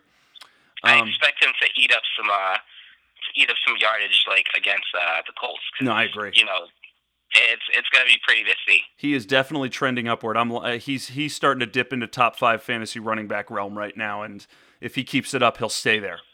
Um, Absolutely. Uh, Jaguars. Jaguars. Uh, T.J. Yeldon uh, looked kind of poor. I think you know this week it was the same as the as week one, only his day wasn't saved with a rushing touchdown. Uh, but then again, they didn't really run the ball much because they were down. They got they got down so much so early. I think they just threw it a lot. Um, this is a short summary of what's going to happen for the rest of the year. I'm I'm still 100 percent not sold on T.J. Yeldon. I don't like him. I will not like him moving forward, and I probably will never like him as a feature back. I think he's more of a third down guy, a spell runner. I I, I know Jacksonville's really pushing him as that guy, Mm-hmm. but he did. I feel the same thing happened last year, Mhm. where they would fall behind and they would completely abandon the run. And in those moments where they did give him the football, he just get absolutely gets stuffed. Yeah. Yeah. So uh, his numbers, his numbers aren't going to look pretty. They're going to look a little bit grim. I So tell you, uh, I expect more of the same from T.J. Yeldon. dude, the Jaguars, they cannot wait for Chris Ivory to come back from whatever the hell was wrong with him. I think they want him back oh now. my God, the uh, the hospital photos I saw. Yeah, the, the He's like, mysterious okay. non-football injury. Yeah, the, I think his time with the Jets. I, I, I didn't really take Ivory. I didn't appreciate what I did. He put thousand yards with the Jets, and I'm sure Jacksonville is practically just drooling to have him back right now. Yeah. They need him. And uh, uh, Allen Robinson was a little pedestrian, but I, I kind of I'm too high on Allen Robinson. I think he's got too good a track record. He'll he won't be down for long. And you know these I'll games. Blake Bortles will throw the ball a lot in the fourth quarter, no matter what, and he's going to get targets. I'll buy you on that. Um, Allen Robinson is that guy who can give you seven, eight catches for 140 yards and two touchdowns. It'll happen at, at some point this year, probably multiple times. So I'm not going to write off Robinson. He's a legit, legit threat. Okay. Uh, let's move to the next game. Falcons Raiders. Um, This Any- was a good game. this was a good really game, and I mean, I don't know who you picked for this. I was wrong. I picked the Raiders. I didn't think the I picked- Falcons. I, I went with Derek Carr as well, and you know what? I don't regret the pick because Carr looked absolutely great. They Yeah. couldn't pull out the win. No, it, it was a real nice shootout. I kudos to the Falcons for looking that impressive on the road. I think they've had issues. Ryan. They've had issues going out to the West Coast and performing on the road, but Matt Ryan looked good, man. He looked great. There was a couple passes where I mean, just man, he he, he nailed it. Yeah. And, of course, you've got you're throwing to Julio Jones. Yeah, and course, Julio is now dude.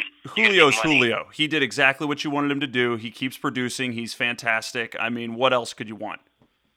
And uh, speaking of running back issues, Oh boy, man, Tevin Coleman. Tevin Coleman is lurking who's at that starting job right now. What is going on there? It is Devonta Freeman, Tevin Coleman. It is a complete split. I got no idea who to have. I, I mean, I've already got Devonta Freeman on one of my teams. Do you drop him? Do you, Coleman. I, I, I no idea. No idea what to do here. And you know what Coleman had? I, I think it was a reception where he just fought for the yardage and just jammed his hand in there for the touchdown. It was pretty. It looked like what a starting running back should be doing. But Yeah. at the same time, I think back to Devonta Freeman, who was an absolute freak of nature last year. I mean, you So said I- it. You said it on last week's podcast. He was Jesus in pads. Yeah, it, it's it's just hard. I, I, I don't understand.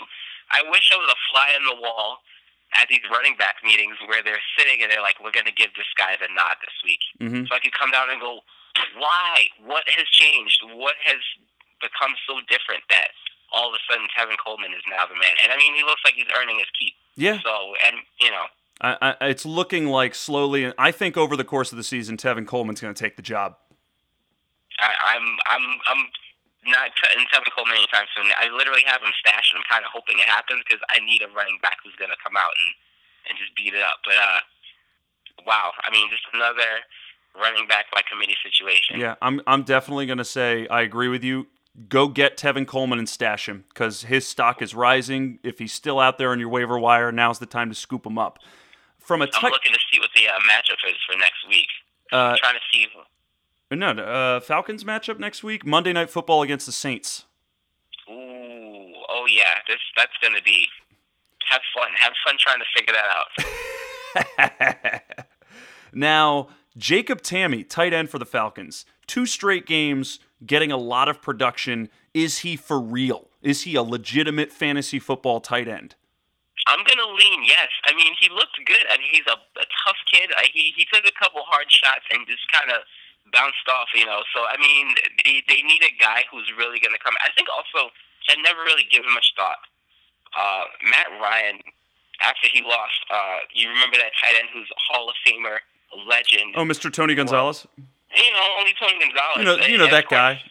he was so humble that you kind of realize, hey, wait a minute, Matt Ryan's something's changed. He, he's as lethal as he was when he came in. I remember the first two years, you could absolutely you could, you could bet the, the house on Matt Ryan. Oh yeah. And all of a sudden, he's he's he's an unknown quantity. All of a sudden, I think I think the tight end might have been the missing piece. And this kid, if he can keep up this consistency, we might be seeing the Matt Ryan of old come back. He threw t- three touchdowns this weekend. Dude, that's which I mean, been an issue for him. Which which is so funny because Matt Ryan has kind of been an interesting. Uh, you know subject over you know throughout his career because he started so hot and his Yeah, his he did. performance has truly dipped over the last couple of seasons so now we're almost feeling a little on you know out of sorts to see him perform and step up the way he did he looked great Yeah, I think yeah, I think you pointed out the the absolute right diagnosis. I think uh, a tight end was what was missing in his game, and if this guy can produce and just be that man who makes the big catches for him, and kind of just really takes some of the the pressure off of Julio Jones. yeah no i we, agree We, we got a problem in Atlanta. I agree. I uh, listen. That's that. That's hey. Dan Quinn seems to be doing some some of the right things for the Falcons. Um, real quick before we run off the uh, the Raiders, like you said, everything looked good. Uh, Derek Carr looked good. Um, Amari Cooper got his.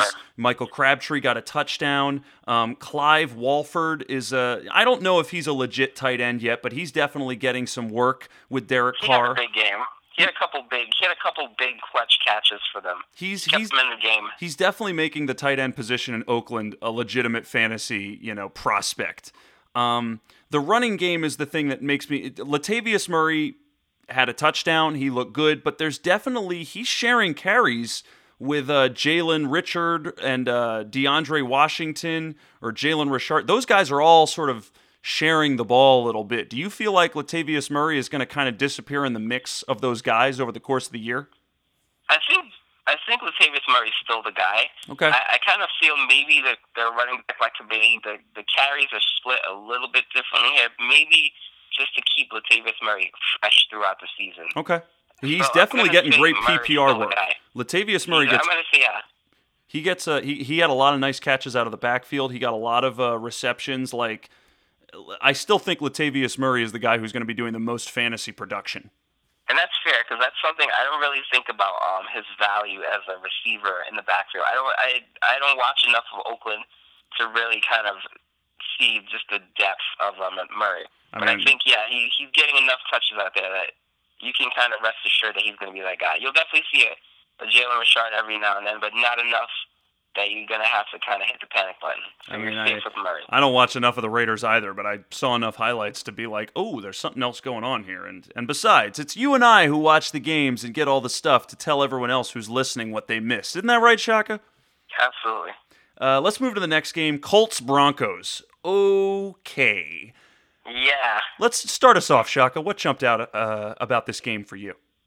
Well, I said it last week, and maybe I was being a bit dramatic, but I was genuinely afraid that we might be talking about an injured Andrew Luck this week. And I mean, man, he just the poor guy just took a beating. Yeah, he did. But that Broncos defense is They're for real. savage. They're they won a Super Bowl and they have not missed a beat right now. They lost some guys, and I thought that was going to take away some of their ability. But I mean, Von Miller, Not even. he essentially replicated that Super Bowl strip sack, you know, fumble recovery touchdown with Andrew Luck just the other day. I mean, we're going to be talking about Week Seven. Luck is still going to be having nightmares about the Broncos defense. Ooh, He's boy. not even going to know who the next matchup is. Oh there my were a couple goodness. of those blindside hits where I was just, oh my Ugh. gosh, he he got swarmed consistently. You're watching the But, you know replay and you're just like, ooh, ooh. uh, their, their their offensive line. Uh, Dude, that that Colts offensive line is atrocious. I mean, if Andrew Luck just uh, gets injured, and faces maybe if he gets injured, let's say he gets injured and he's got to lose a significant amount of time, I really think they've got to hold someone in the front office accountable for just putting him out there every week and just just letting him take this kind of abuse. It, it's it's crazy, crazy to me. You have a franchise quarterback, a guy who should be a quarterback for the next decade, just getting pounded out there week by week. Like, just So, go out there. Somebody spend way too much money on offensive lines. That's that. Do what the Cowboys are doing. Go get some of the best offensive linemen out there and just pay them more money than they deserve. It makes a difference. And you know what? Credit Andrew Luck for going out there and battling every week. But there's only so much you can do as a quarterback to really keep your team in it. They just they really did not have a chance out there. You know, and can I ask you who, what other offensive players on that Colts team are worth having. You know, because you got T.Y. Hilton, who got 11 targets, but really only had four catches for 40 yards. You had Donte Moncrief, who got hurt and really only had one catch. Phillip Dorsett's your third guy, but I don't really know if you can count on him to be super consistent. And then you've got Frank Gore as your running back. Like, aside from Andrew Luck, or, you know, I don't know if I really like T.Y. Hilton's good, but I mean, two straight weeks, I haven't really so seen far. much.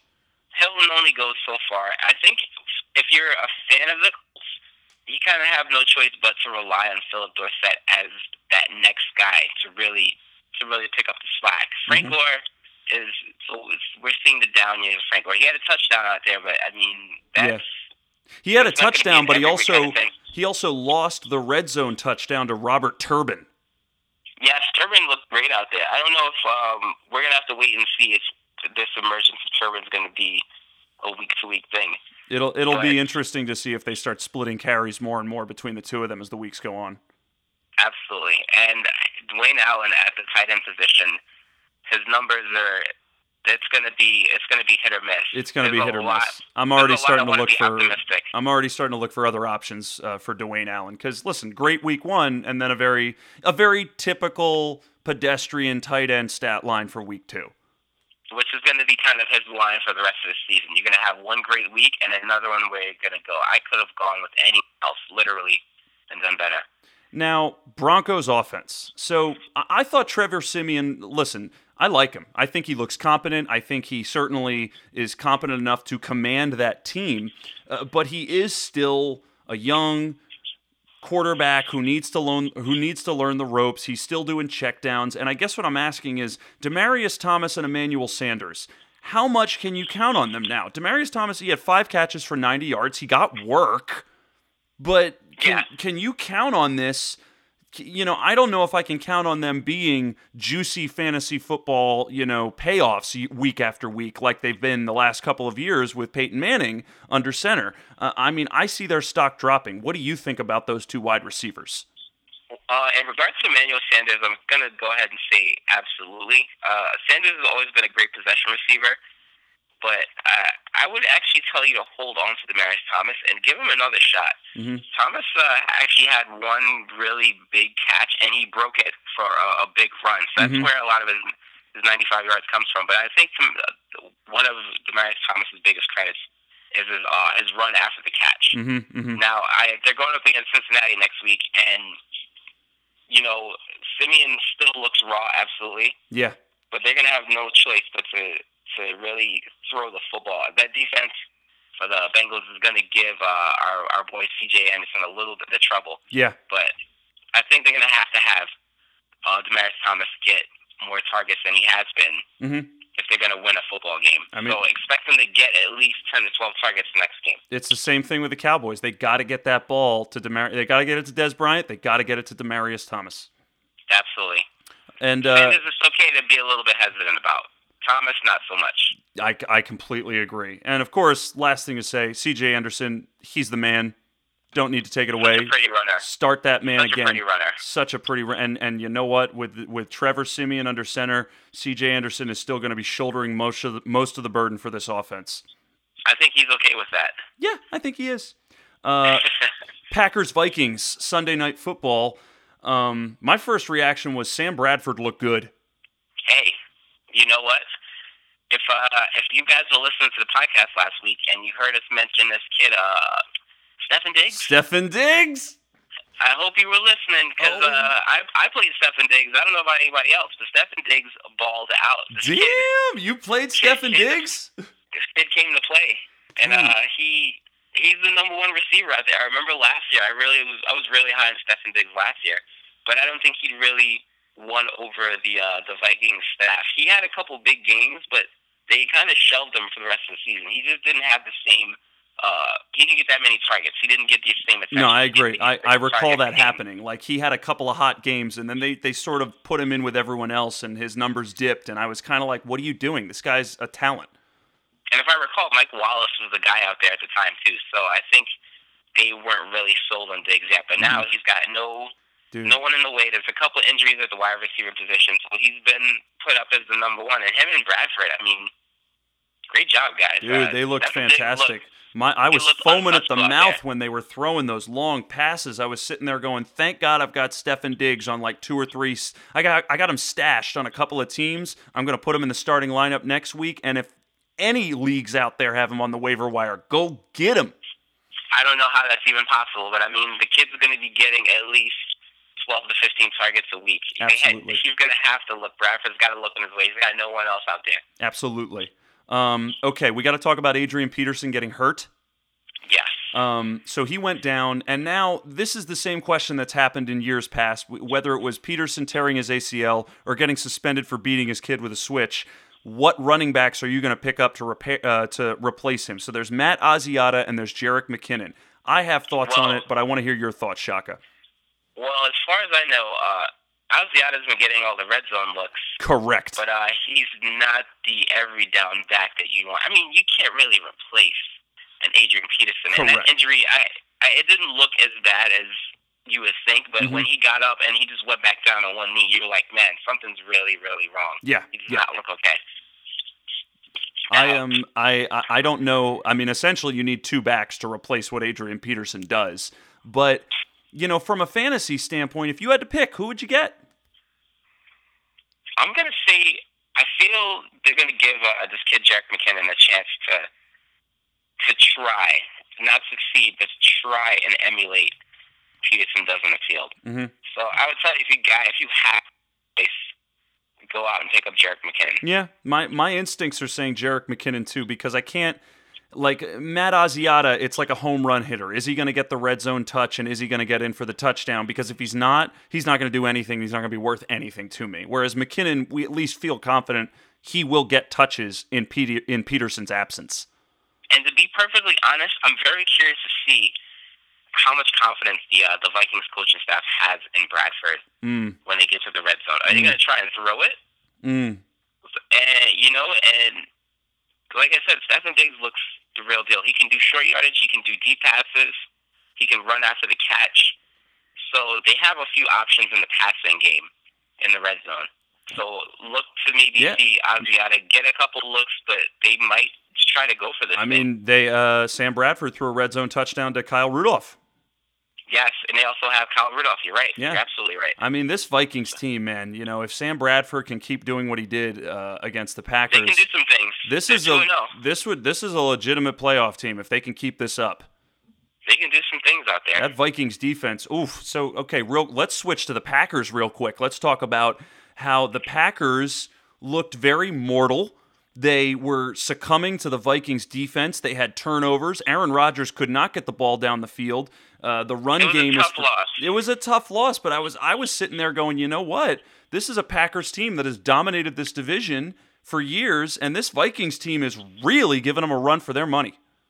it was a stone wall out there. And you know they had a couple they had a couple flashes. Jordy Nelson looks a little bit better this Yeah, this he week. does. A little, little healthier, a little crisper. That's going to be a big factor moving forward on Mhm. whether or not they can kind of get their offense doesn't seem to be up and running. No, it doesn't. It, it hasn't stretched its wings yet, so they they they need a little more time uh, to get it together. And I, I have full faith in Aaron Rodgers that he can do it. Yeah, But they ran into a really good Vikings defense, and I think they just clamped down on them in some key moments and I gotta and held on for the win. I gotta highlight uh, Packers offensive line. Little dodgy.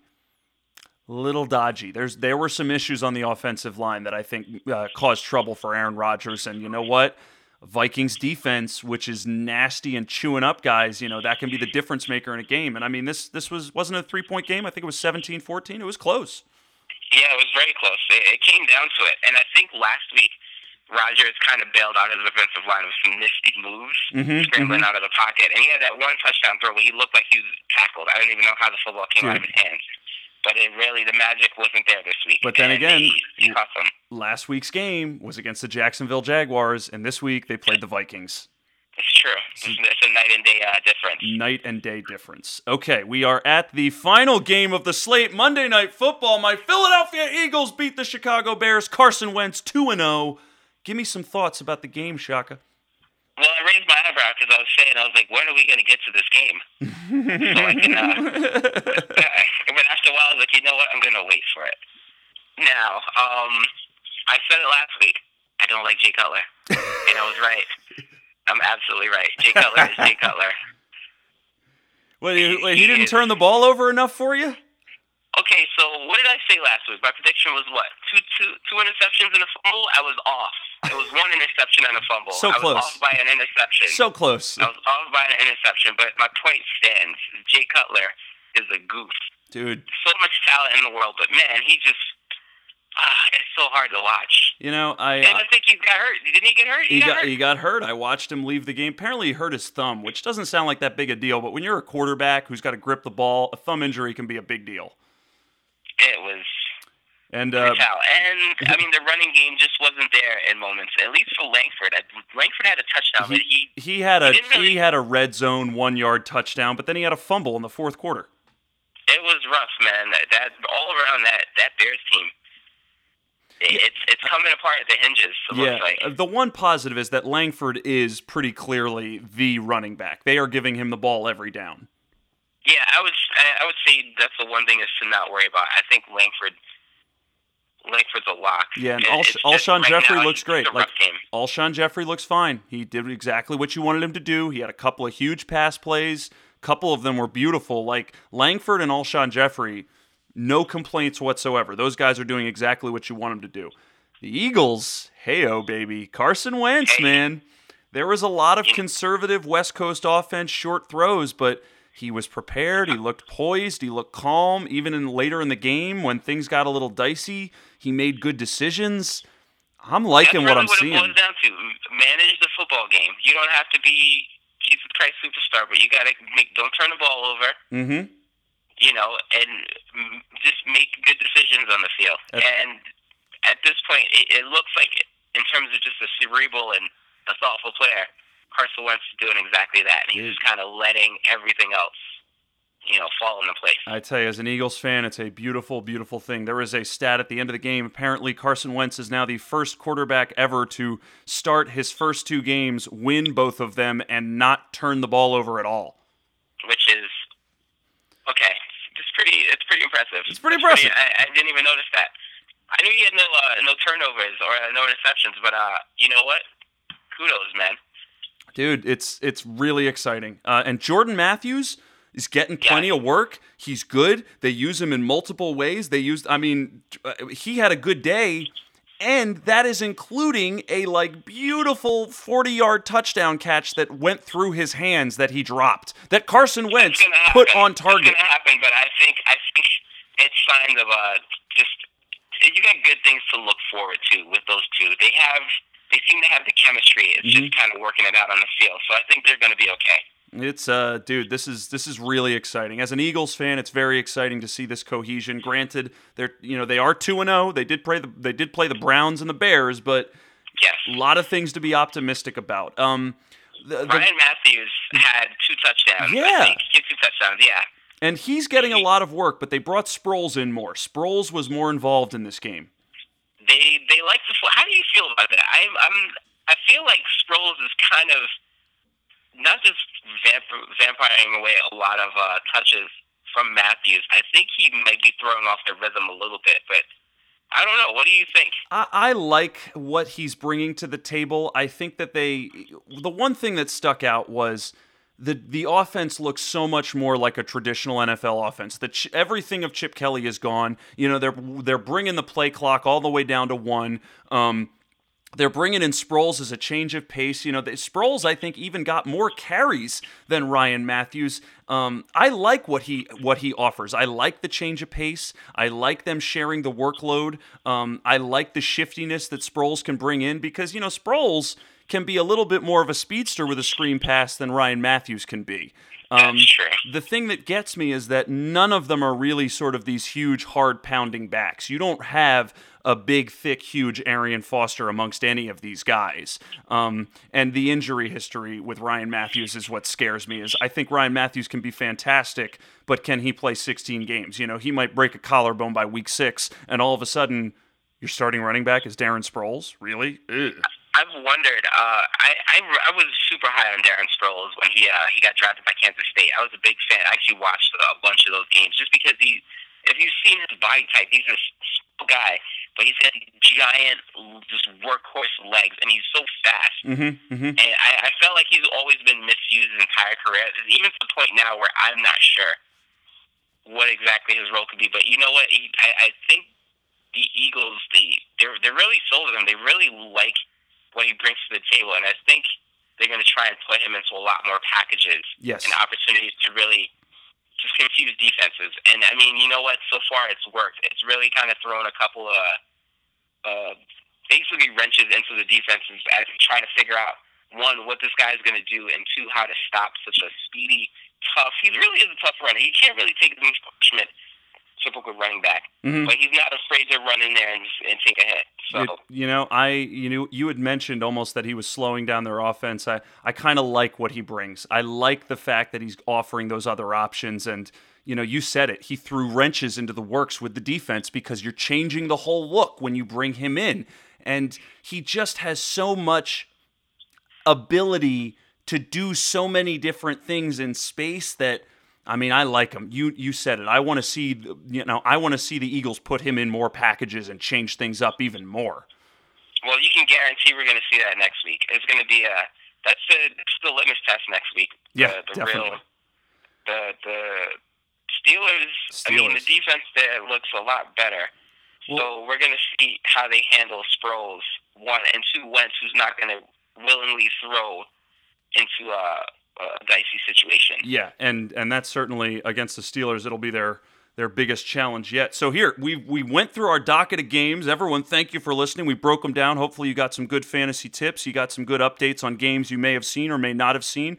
Uh, we like to bring you up to speed here on the podcast. We are now Shaka and I are going to do our pick 'em for this next week's slate of games. Shaka, let's start out with Thursday night Houston Texans at New England Patriots Gillette Stadium. Who you got? I'm excited about this game. A little less now that we know that Garoppolo is going to be hurt, but uh, Houston, man, Houston, Houston looks for real. I'm I'm scared to play this team if I was anyone else. So uh, I'm gonna go. I'm gonna go Houston in a close one. I, I, it's hard to go against the Patriots. Wait, hang on a second. Let's hold that thought. Are they playing in, in Foxborough? They are playing in Foxborough. Ooh, I might have to pull it back a little bit. Yeah? Yeah, we're gonna go Patriots. Oh, Let's go Patriots. Shaka's going with the Pats. You're you're on the road. It's not quite the same, and you got to deal with the Foxborough crowd. And that's a nasty Yeah, we're crowd, gonna- man. We're gonna go Patriots in a close one. I'm gonna- say a field goal. I'm gonna go contrarian. I am gonna go with the Texans. Uh, Ooh, I think, you, buddy. dude, I think with that defense, they are super nasty. And even though they're going to Foxborough, they're going to be playing this third string quarterback. Even if Garoppolo's playing, I still think the Texans are going to wreak havoc on the quarterback situation. And I think I agree. I think it will be a close enough game because Bill Belichick prepares his team so well that even a Garoppolo or Jacoby Brissett led offense will still be in the game. But I'm giving the benefit of the doubt to the Texans on the road. I'm picking Houston. I'm okay being wrong with this one. All right, I, I like I like it when we disagree. Um, next on the slate, Cardinals Bills in Buffalo. Who you got? Ooh, ooh, ooh. Cardinals. Uh, you know what? I learned my lesson. I think I have actually wrote. I have a parentheses here. I wrote never again. Never again. Never again. never again will I doubt Carson Palmer and the realness. I'm gonna go Arizona. They're gonna come in here, and I mean, the defense is great, and Buffalo looks a little bit hapless right now. I don't know what's going on with that offense coordinator situation, but they better get it together because Arizona's not gonna wait for them to get it together. I say Arizona wins this one. I completely agree. I'm going with the Cardinals as well. I think this fast-paced, clicking Bruce Arians, Carson Palmer offense is going to chew up, spit out, and mop the floor with Rex Ryan's Bills. I think Tyrod Taylor and Sammy Watkins will do the best they can, but Cardinals are going to beat them like a drum. Um, next on the list, Denver Broncos, Cincinnati Bengals in Cincinnati. Who you got? This is gonna be fun to watch. This is a hell of a game. I had trouble picking this one. I still got to go Denver, man. That Denver defense, speaking of just ferocious, I, I've watched them just. They gave Car, they gave sorry, not Carson Palmer. They gave uh, our buddy here Andrew Luck the or Cam sorry, Newton? not Andrew Luck, Cam Newton. They get Cam Newton fits. So we're uh, we're gonna be watching Andy Dalton, who is actually a pretty good game manager, Mm-hmm. try to keep try to keep those guys at bay, and I just don't see it happening. And I see them bottling up AJ Green and hoping that he, he gets some help out there. I don't see it happening. And oh, let's not forget that their present running back situation is not pretty. Mm. So it's it's Denver for sure in this one. Hopefully, the quarterback situation for Denver kind of resolves itself a little bit because that Cincy secondary is not bad at all. Mm-hmm. So I'm going to go Denver in a close one. I'm also going to go contrarian on you. I am picking the Bengals for this game. I'm going with the home team. I think the Bengals have a tenacious defense in themselves that they will wreak havoc on Trevor Siemian in that run game. And I think the home field advantage is going to tilt just a little bit in the Bengals' favor. I'm going to go against you, and I'm going to pick the Bengals. Ooh, okay, buddy. Yeah, next up, Cleveland Browns, Miami Dolphins for the schlock game of the week. Who you got? ah, man, I don't even. this is not Shaka's game of the week. That is not my game of the week. Uh, Miami wins this one easily. Oh, Cleveland, I feel so bad for them. It, is it is it crazy for me to wonder? I almost wonder if there's a betting line out there if we're going to see Terrelle Pryor at quarterback at some point during this game. Uh, Because the, the attrition rate for quarterbacks in Cleveland right now is looking pretty bad. it's But, it, um, it's looking really bad. I'm going to say Miami wins this one for sure. Cleveland's just Cleveland's got nothing, man. They're they're they're, they're falling apart.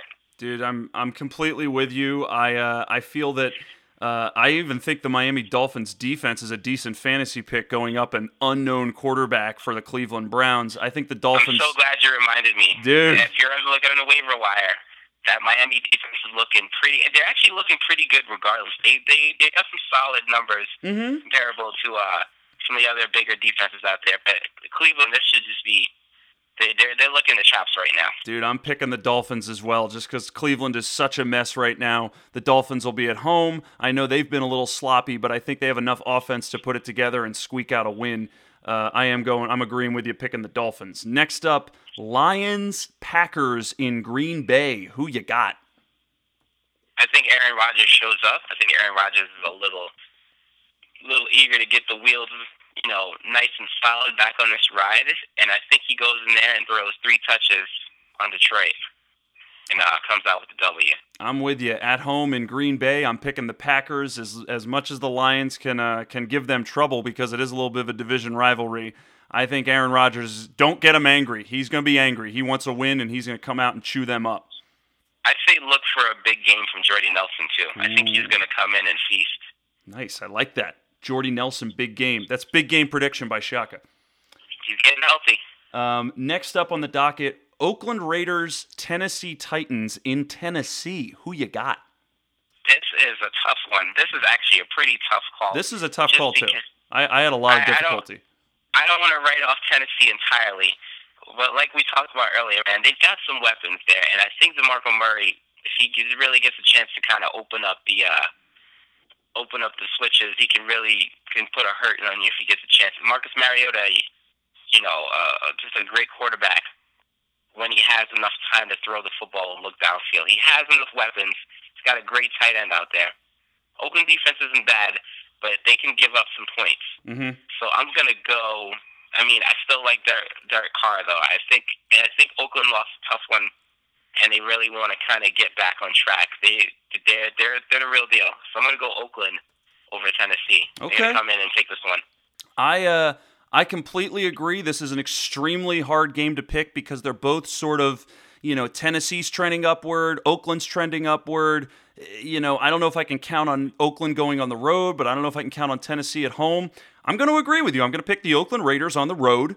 Uh, I think that offense is too explosive for Tennessee right now. As much as the Tennessee's been showing some promise, I think they're going to be overwhelmed by Derek Carr. Um, so yeah, I'm going to agree with you and pick the Raiders as well. Next up, Minnesota Vikings, Carolina Panthers. In Carolina, who you got? That's Hey. that is Shaka's game of the week.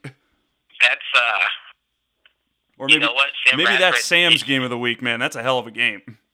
Sam Bradford. You you're you're in for quite the test as a second game for uh for the Vikings.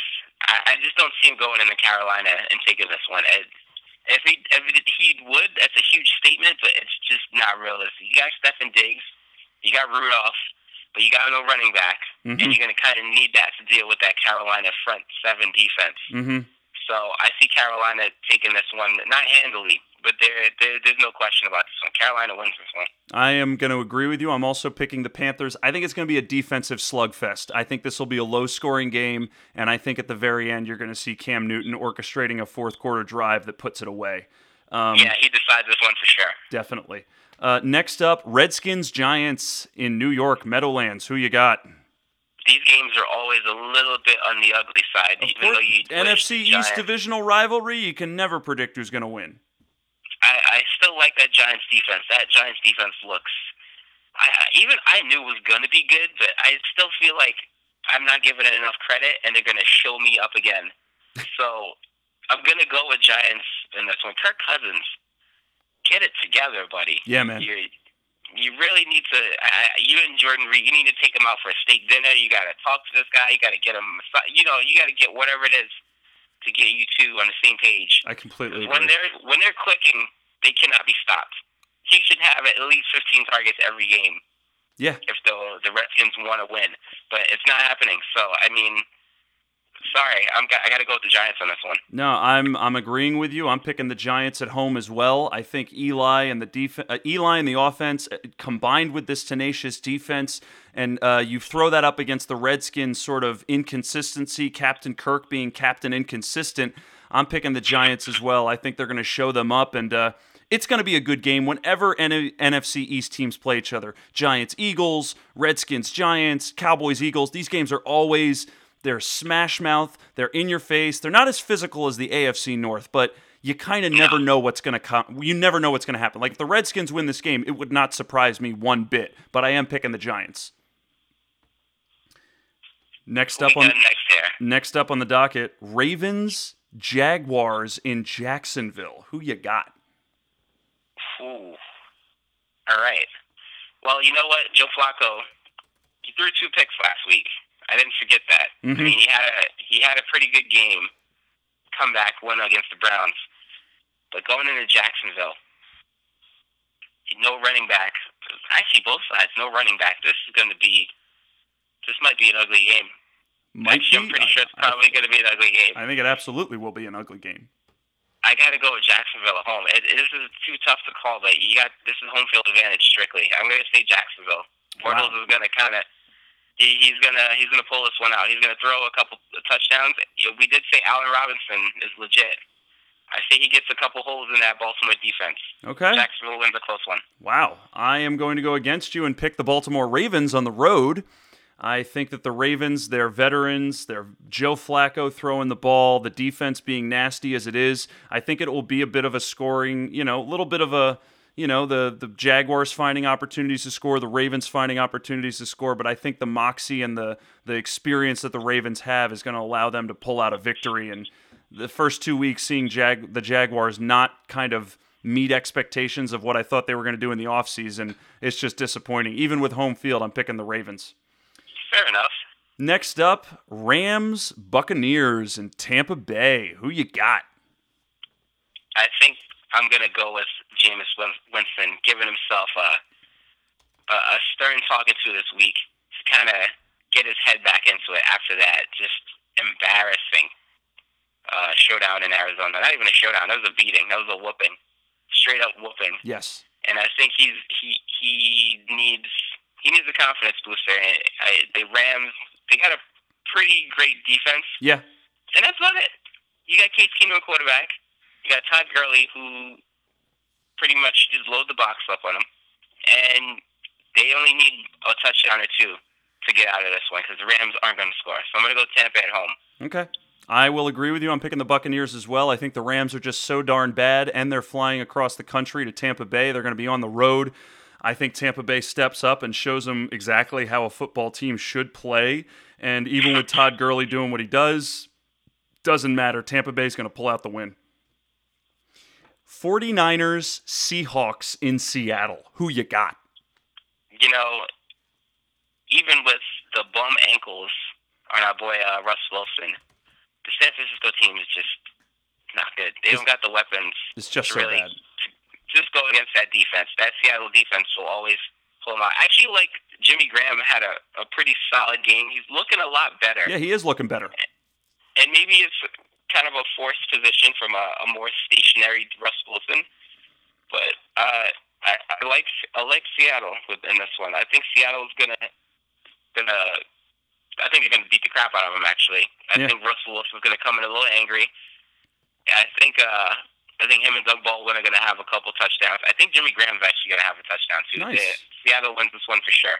Okay, I agree. I'm also picking the Seahawks at home. I think the Niners with that Chip Kelly offense are going to be pretty pathetic going up against the Seahawks defense, and I think you're right. Even with the bum ankles, Russell Wilson's going to bounce back. They'll find a way to put some points on the board, and uh, they will also definitely find a way to stifle Chip Kelly and Blaine Gabbert. So I'm also picking the Seahawks.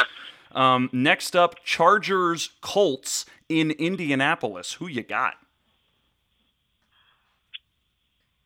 Ah, Andrew Luck. I feel so bad for him this year. It's just going to be just a year of getting beaten up. And you know what? Philip Rivers, man. Philip Rivers somehow finds a way to persevere and survive. And you just throw a Rolodex of wide receivers and running backs out there on the field with him. And he somehow just produces. So I'm going to go Chargers coming into Indianapolis and taking one away from the poor hapless Colts. Luck's gonna Luck's gonna come out and ball as he always does. He's gonna have a couple chances to, to get some touchdowns. You might see Dwayne Allen actually score in this one Yeah. for once, but uh, I'm gonna say Chargers win this one. I am going to go against you and pick the Colts. I think they're at home. Uh, they're 0 2. They're due for a win. I think that the Chargers have a little difficulty playing on the road and maintaining some of that fast paced offense. Like, even if they get up early, like they did against the Chiefs in week one, they still have ways of kind of losing leads. Um, so I think on the road in Indianapolis with Andrew Luck, I see Andrew Luck sort of figuring out a way to win in the fourth quarter. So I'm actually going to pick the Colts. Even though I love Philip Okay. Rivers and the Chargers, I'm going with the Colts. I think Melvin Gordon has a chance. I think they're gonna feed Melvin Gordon too. They're gonna give him a chance to Oh, really yeah. uh, build his confidence up. Definitely. And you know what? A soft Colts defense is a perfect time to build his confidence up. Next on the docket is Jets Chiefs in Kansas City. Who you got, Shaka? I think my Jets are going to walk away from this one easily. You're going into Kansas City. He's got a great defense. They got Marcus Peters. Kids absolutely shut down. But I still like what the Jets put on the field. I I feel like they're going to come in and that spread offense. They're going to have Quincy Enunwa. I'm saying his name first Mm-hmm. because I just like what he does. Mm-hmm. Decker. You got Brandon Marshall. And you got Matt Forte, who looks like he's been drinking from the waters of Lake Minnetonka. He's healthy. He's fresh. I'm going to go Jets on this one. Close game. I say the Jets win it by touchdown. Okay. All right. I am going to go against you. I'll pick the Chiefs at home. I uh, I think that uh, it's going to be a close game as well. I think these are two good teams. I think that Chiefs defense will be a little bit more effective. I am skeptical about the Chiefs offense being able to put up more points than the Jets offense. But on the road, I'm going to give the benefit of the doubts to to the Chiefs. That's it's pretty much. I say Maclin. Maclin has a big game. yeah, yeah, and I think I think you're going to see them try to run. I think you'll see Spencer Ware and Charcandrick West sharing the ball a lot. Should be interesting. Should be very interesting. Um, next on the docket, Steelers Eagles. Who you got? I hate to go against you, buddy, but I might have to. It's okay, man. Do it. Do it. I think, I mean, Ben Roethlisberger, man, the the guy just he just puts up numbers, and I really no. In all seriousness, I think that Steelers defense looks a lot better. I think they're going to give uh, our our good buddy here, Carson Wentz. Wentz, they're going to give him a, a little bit more to look at. He might have to really, really get around in that pocket a little more, and we might actually see him throw an interception for the first time this season. But uh, I, I say the Steelers win this one. They've got too many weapons on offense. Antonio Brown's due for a big game after last week's failure to show. So uh, I, I think you look for the, the Steelers to pull this one out. I uh, I am going to agree and I'm going to disagree. I'm going to agree with you on everything you said. I think Ben Roethlisberger is going to throw the ball around. I think Antonio Brown is going to show right back up. I think the you will probably see Carson Wentz turn the ball over for the first time against the Steelers team. Every single thing you said, I agree with. And in a perfect world, I would pick the Steelers. But I am an Eagles fan. I am a homer.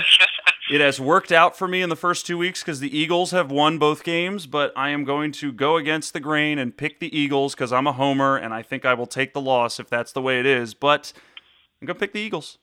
11 I hope they win. I hope the Eagles win. Well, I appreciate that. Uh, almost done. We got two more games. Sunday night game Chicago Bears, Dallas Cowboys in Dallas, Texas. Who you got? You know, I think Dallas is due for a beatdown on somebody. They're they're right on the verge. I feel of showing, hey, you know what? This is actually a legitimate team. Prescott has done a actually a pretty solid job of getting that team down the field. I think it's just really kind of crossing the T's and dotting the I's in terms of getting Dez Bryant in the red zone. And Ezekiel Elliott looks great. The fumble aside last week, even with the running back committee, I think the Cowboys have a, a serious team on their hands here, and they're gonna win this one soundly at home. Wow! And the the Bears will be the victim of their of their triumph. Now, let's not even get into the uh, the quarterback issues they're oh having. And I mean, like you said, Jeffery and Langford are doing their thing. But I see it's tough for them to take this one from the Cowboys at home. Cowboys are due for a big one. I agree with you. I'm also picking the Dallas Cowboys at home. I think they've been playing pretty well. Dak Prescott, everything is getting every game they look to get a little better and a little better. They're trending upward. The Bears are trending downward. Nationally televised game in uh, Jerry Jones' billion dollar stadium with the hole in the roof so God can watch his team. I'm also how about them Cowboys? I'm also picking the Cowboys. Um, last game on the docket, Monday Night Football, Atlanta Falcons at New Orleans Saints in the Superdome. Who you got? This is also going to be a fun game. I'm actually going to go ahead and say the Saints are going to probably shoot this one out again this week, even though it was wrong last week. You know, Matt Ryan looks a lot better this year. He looks he looks crisp. He looks a lot sharper in the pocket, and he's actually putting touchdowns on the board. You know, and you can't also count out the Saints just because they're going to have to play from behind every single game this year. Mm-hmm. They're going to be playing catch up. Mm-hmm. So just expect Drew Brees to be trying to air it out early and often. I say this one's going to be. I say this one goes to the 30s, but uh, I'm going to go with the Saints at home. Unbelievably. I can't believe I'm saying this, but I'm going to say Saints at home. I'm uh, I'm going to agree with you. I'm also picking the Saints at home. It's a nice divisional matchup. These two guys both like to air the ball out in a dome, uh, but the Saints will have their crowd. They're definitely going to throw it all over the place. I think it probably. I bet you both teams crack 30 points. Uh, I don't see a lot Absolutely. of defense in this game, um, but I see Drew Brees pulling it out at the end and uh, and earning the win. And it'll be the first victory for the Saints this season after starting out 0 and 2. Saints um, Falcon games are always fun.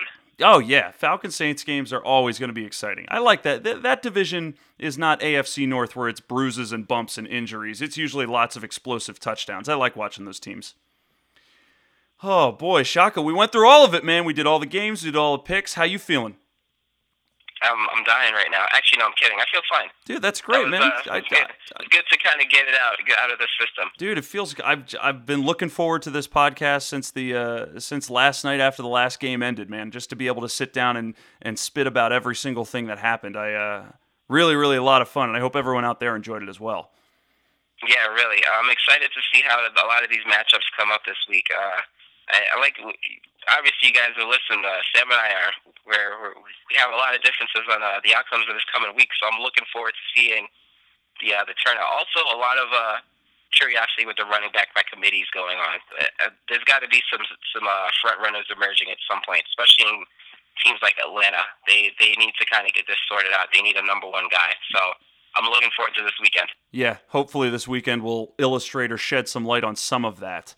Um, listen, everyone, thank you so much for listening. Again, this is the fantasy football portion or, or special fantasy football segments of Sam Sports Podcast. I'm going to give the usual shtick. Listen to my podcast. You can download it on iTunes, Stitcher, or SoundCloud. Hopefully, you've been to one of those places if you're listening to it right now. Um, also, go to Facebook, like my Facebook page, Sam Sports Station. Check out my Twitter handle, which is at Smithface Jones, or just search Sam Rosenberg on Twitter. You can't miss me. You can also find me on Instagram at Sam Sports Station or Email me at samsportstation at gmail.com, S M A S S P O R T S S T A T I O N at gmail.com. It's real easy. I want to hear your thoughts. Give me some questions. We'll put them on the podcast. For now, everybody, Shaka and I will see you next week. Enjoy the games. You, anything else you want to say, Shaka, before we sign off? Once again, guys, grateful and honored that you're listening. Thank you for being with us. Hopefully, we'll hear from you again next week. Definitely, definitely. Shaka, you the man! Thank you, sir. Gentleman and scholar. Oh, thank you. All right, everybody, enjoy enjoy this week's slate of games. We'll be back next week. Talk to you soon. Bye bye.